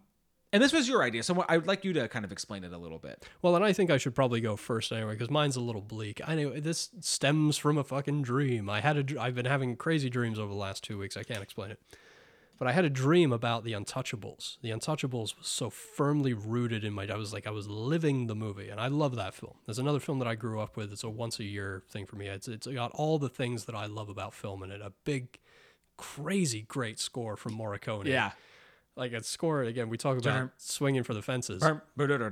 That's good. Yep. Great Connery performance, the vindication, him finally getting his award. And I'm a sucker for noirs, and especially that Prohibition period of America. I'm fascinated by that. I really do need to do the Ken Burns Prohibition documentary. Sure. But I had a dream about it, and I was like, "Fuck, that should be in the book." And I texted you before I've it. Untouchables is in the book, Yes. but it still stemmed the idea. Well, hey, let's finish the episode with a two-minute case for a film that isn't in the book that we think should be. And so, if you're okay, I'll go first because mine is really, really bleak. Okay. Uh, a film that I think should be in the book that isn't Gary Oldman's directorial debut, Nil by Mouth, from uh, 1997. It's uh, just a kind of slice of life look at uh, a fucked up family dynamic in a very a very bleak view of London.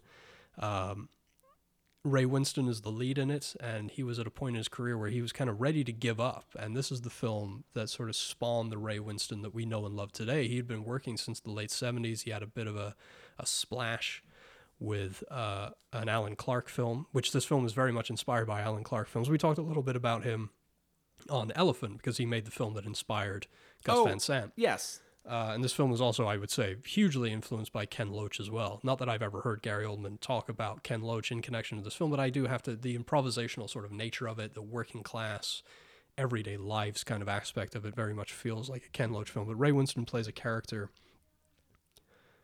a performance much like Raging Bull, right on the ragged edge, and there's almost nothing redeemable about him. He's in a relationship with uh, Kathy Burke, who in Britain is probably known a little bit more for her comedy than she is her dramatic roles. Over here, she's probably known for having a small role in Tinker Tailor You know, the older woman talking about how she loves all her boys. She was there at the circus. Okay. Yeah, yeah. Uh, probably know. She's as uh, she's married Queen of Scots in uh, Elizabeth as well, the film with Cate Blanchett.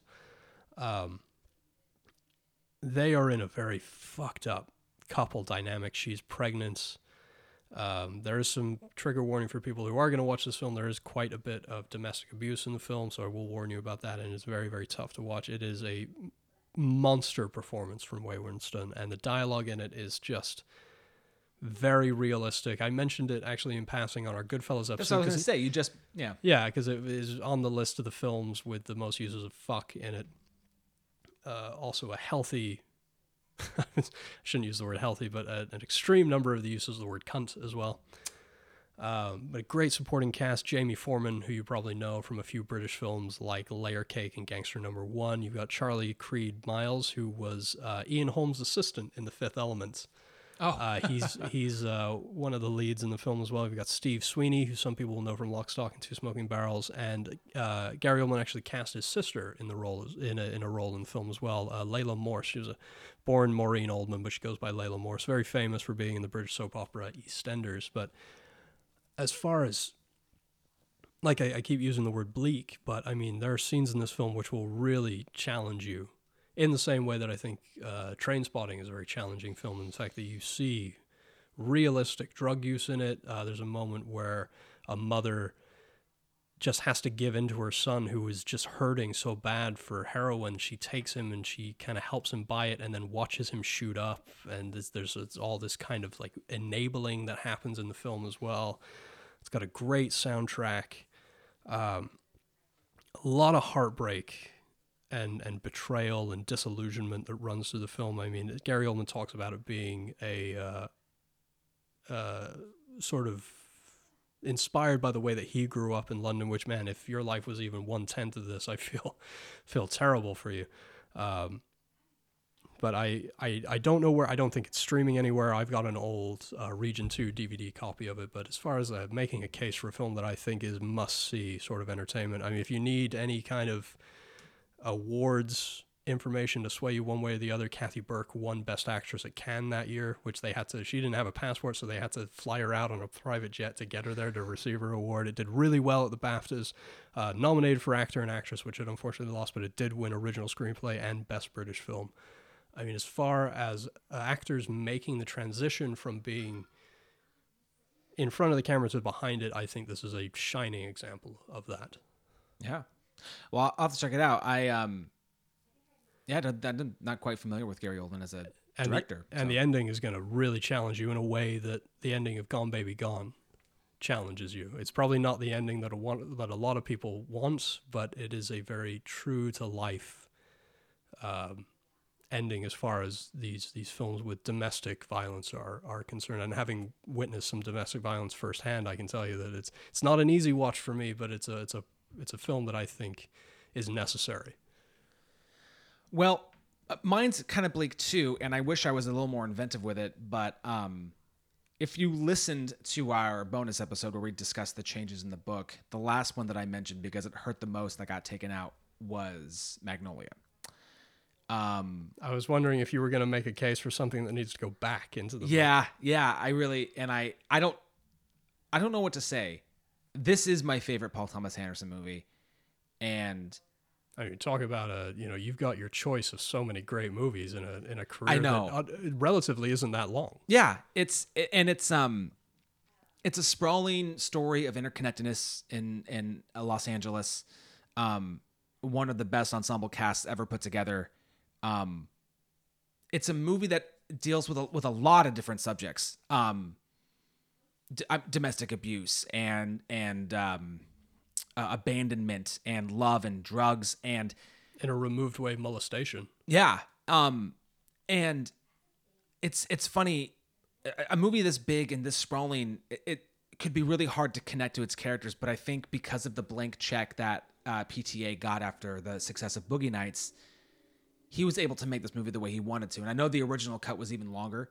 Um, Orlando Jones has a part in the movie that is completely cut out. Um, but I mean, if if you if you if you make it to the movie and um you get to the part where they all sing um, "Wise Up." There's a moment in the movie where everybody sings along to this song. If you don't, if you don't buy it there, and, and that's already a fair amount of way into the movie, but you could just turn it off. Um, for me, I thought that was revelatory. Um, I find that I think it's one of the most profound moments in a movie to only then be followed up by another profound moment with with Tom Cruise and Jason Robards. Um, I don't I don't really know what to say about this movie other than I think it's phenomenal, and I think you'll see so many people in this movie giving some of the best performances of their careers.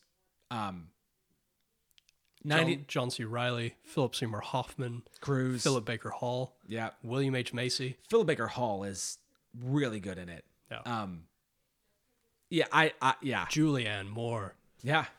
Don't you fucking call me lady. Yeah. Oh my god, yes. so I don't I don't know what to say. Uh I I wanted to I wanted to I kind of was thinking about going a route of like a movie that maybe was uh, maybe not heard of a lot, maybe got like a, a, a really underappreciated movie, but in my heart of hearts, it hurt too Well, much. you knew you could lean on me for that. Of course, I'm gonna go up obtuse I and didn't British. know. No, I didn't know that. I didn't know that. You might because with a stem from the Untouchable. So like maybe he'll, I don't know. But uh, yeah, it mine's Magnolia easily. Oh yeah, man, it's it earns it earns that wise up moment. It earns every minute of its three hour runtime, and I'm glad you highlighted Tom Cruise specifically because that is that is the performance of his career. Ah, it's he's so good. Yeah, so it's good. beautiful and breathtaking. The hairs on the back of my neck stand up when I think about that scene. I'm not gonna cry for you. Yeah. Fuck, it devastates me. It's devastating me now. I'm feeling myself fucking welling up. So there we go. So there, so those are those are two movies that we think have really strong cases of being in the book. Um, so that's that's it. That's kind of everything that's, on our list. That's episode 100, man. So, uh, obviously, thank you. Uh, we've been doing this for a little over two years now, and we're you know we're two friends from high school who connected over Episode- film. Episode one actually dropped on my birthday on 2018. Um, and uh, so so we we are truly thankful for your your listenership and support. Um, this is where I'll mention Patreon again that we do have a Patreon site. Um, there will there will be some retooling of it. I think I think we had lofty hopes yep. When we first put it up there. and we are still living in pandemic times. Uh, This is it's it's really it's a tough time to want to go out and be self promotive, you know, in a in a sort of Patreon kind of way. Yeah. You know, we there are more important things obviously to spend your money on Exactly. and to save your money at this time. But if Yeah. you do want to support the show, we would appreciate it. That option is is open to you through Yeah. our Patreon. I want us. I think what we'll do is we'll. I want to. I want to drop some of the prices on some of the other things and get some make people more involved if they want to want to do that. because we want that. We we want to interact with you. I love interacting with the people that i interact with on twitter. There's there's kieran with his best pictures pod. I've really great deep dives that they do on their show. We met, and I mean, I, we Mike, met mike mike. is such a huge yeah, such a huge uh, support and we love his show too. Brian uh, God, I'm, I know I'm free. Uh, Ryan Zepp, Yeah. out in Baltimore, man. Yep. Uh, we appreciate your support and Yeah. recommending a couple of great movies with Senna and uh, Bad Lieutenant Port of Call, New Orleans. That was not a good movie. Oh, come on. Senna was great. Yeah. Really appreciate that. so one. keep keep all the recommends coming. We love we love the interaction. We do it. We not we don't just do it for us. I mean, I I've said multiple times that even if we had no support, I'd do it anyway. But- Exactly. But Yeah. you know, interacting with all the people that we've met and interact with is such a huge huge bonus and I, I love doing it. I mean, I, I I wouldn't have a Twitter otherwise because honestly fuck Twitter. Um. So yeah. So wait. Any any way that you can support would be great. Even if it's just liking us, following us, listening. You know, like and when we you know when we, when we put out a message like. Let us know what you think. We're not we're not asking the question Just to rhetorically. Yeah, No, we- yeah. We, want to hear what you think. Um, so so that's pretty much it. That's pretty much it for 2020. Um, couple of bonuses coming at you Yes, before yes, so- we move into season three proper. yes, you can expect a Halloween themed episode soon, and then uh, a Christmas episode before the end of the year, and then we'll come in hot in 2021. Yeah, uh, we some sometime in January. We haven't set it in stone. But Yeah. be we are gonna open the season big. yes, We got a couple of big episodes planned right at the start. And Yep. if you're a fan of animation, then we've got your back. yep. We and we've teased some of our rankings for the year. Uh, one not such a tease, which is great, which is fine. Um, and yeah, It's it's Sofia Coppola. Ah, you dick. Um, So yeah, so we got some of those planned. I know we've talked about a few anniversaries. We both have some movies that we've been throwing back and forth. Uh, that would be fun to talk about. Uh, it's going to be the 40th anniversary of Das Boots. Maybe that one's coming at you. It's going to be the uh, the 70th anniversary of a Tennessee Williams play that was turned into a film. There you go. um, which has a very famous line that is maybe just happens to be my oldest daughter's name. I don't know, just throwing it out there. Yep. Um, and yeah, and I I know one thing that I'll I'll, I'll tease because I don't think I don't know we've said on it, but we might discuss a director uh, once and only just to kind of get it out of the way. Uh, so we, you know we're, we're gonna we're gonna tackle movies we like, maybe some ones that we don't, some troubling things. But again, this is by furthering our film education, we're wanting to help further your film education. So that's that's kind of where we're at. Yeah. So uh, please stick around, uh, uh, you know, a week or so for our Halloween episode. Uh, but until then, I'm Adam, And I am Ian. and uh, we'll see you soon. So We're going to go crack a big bottle of champagne.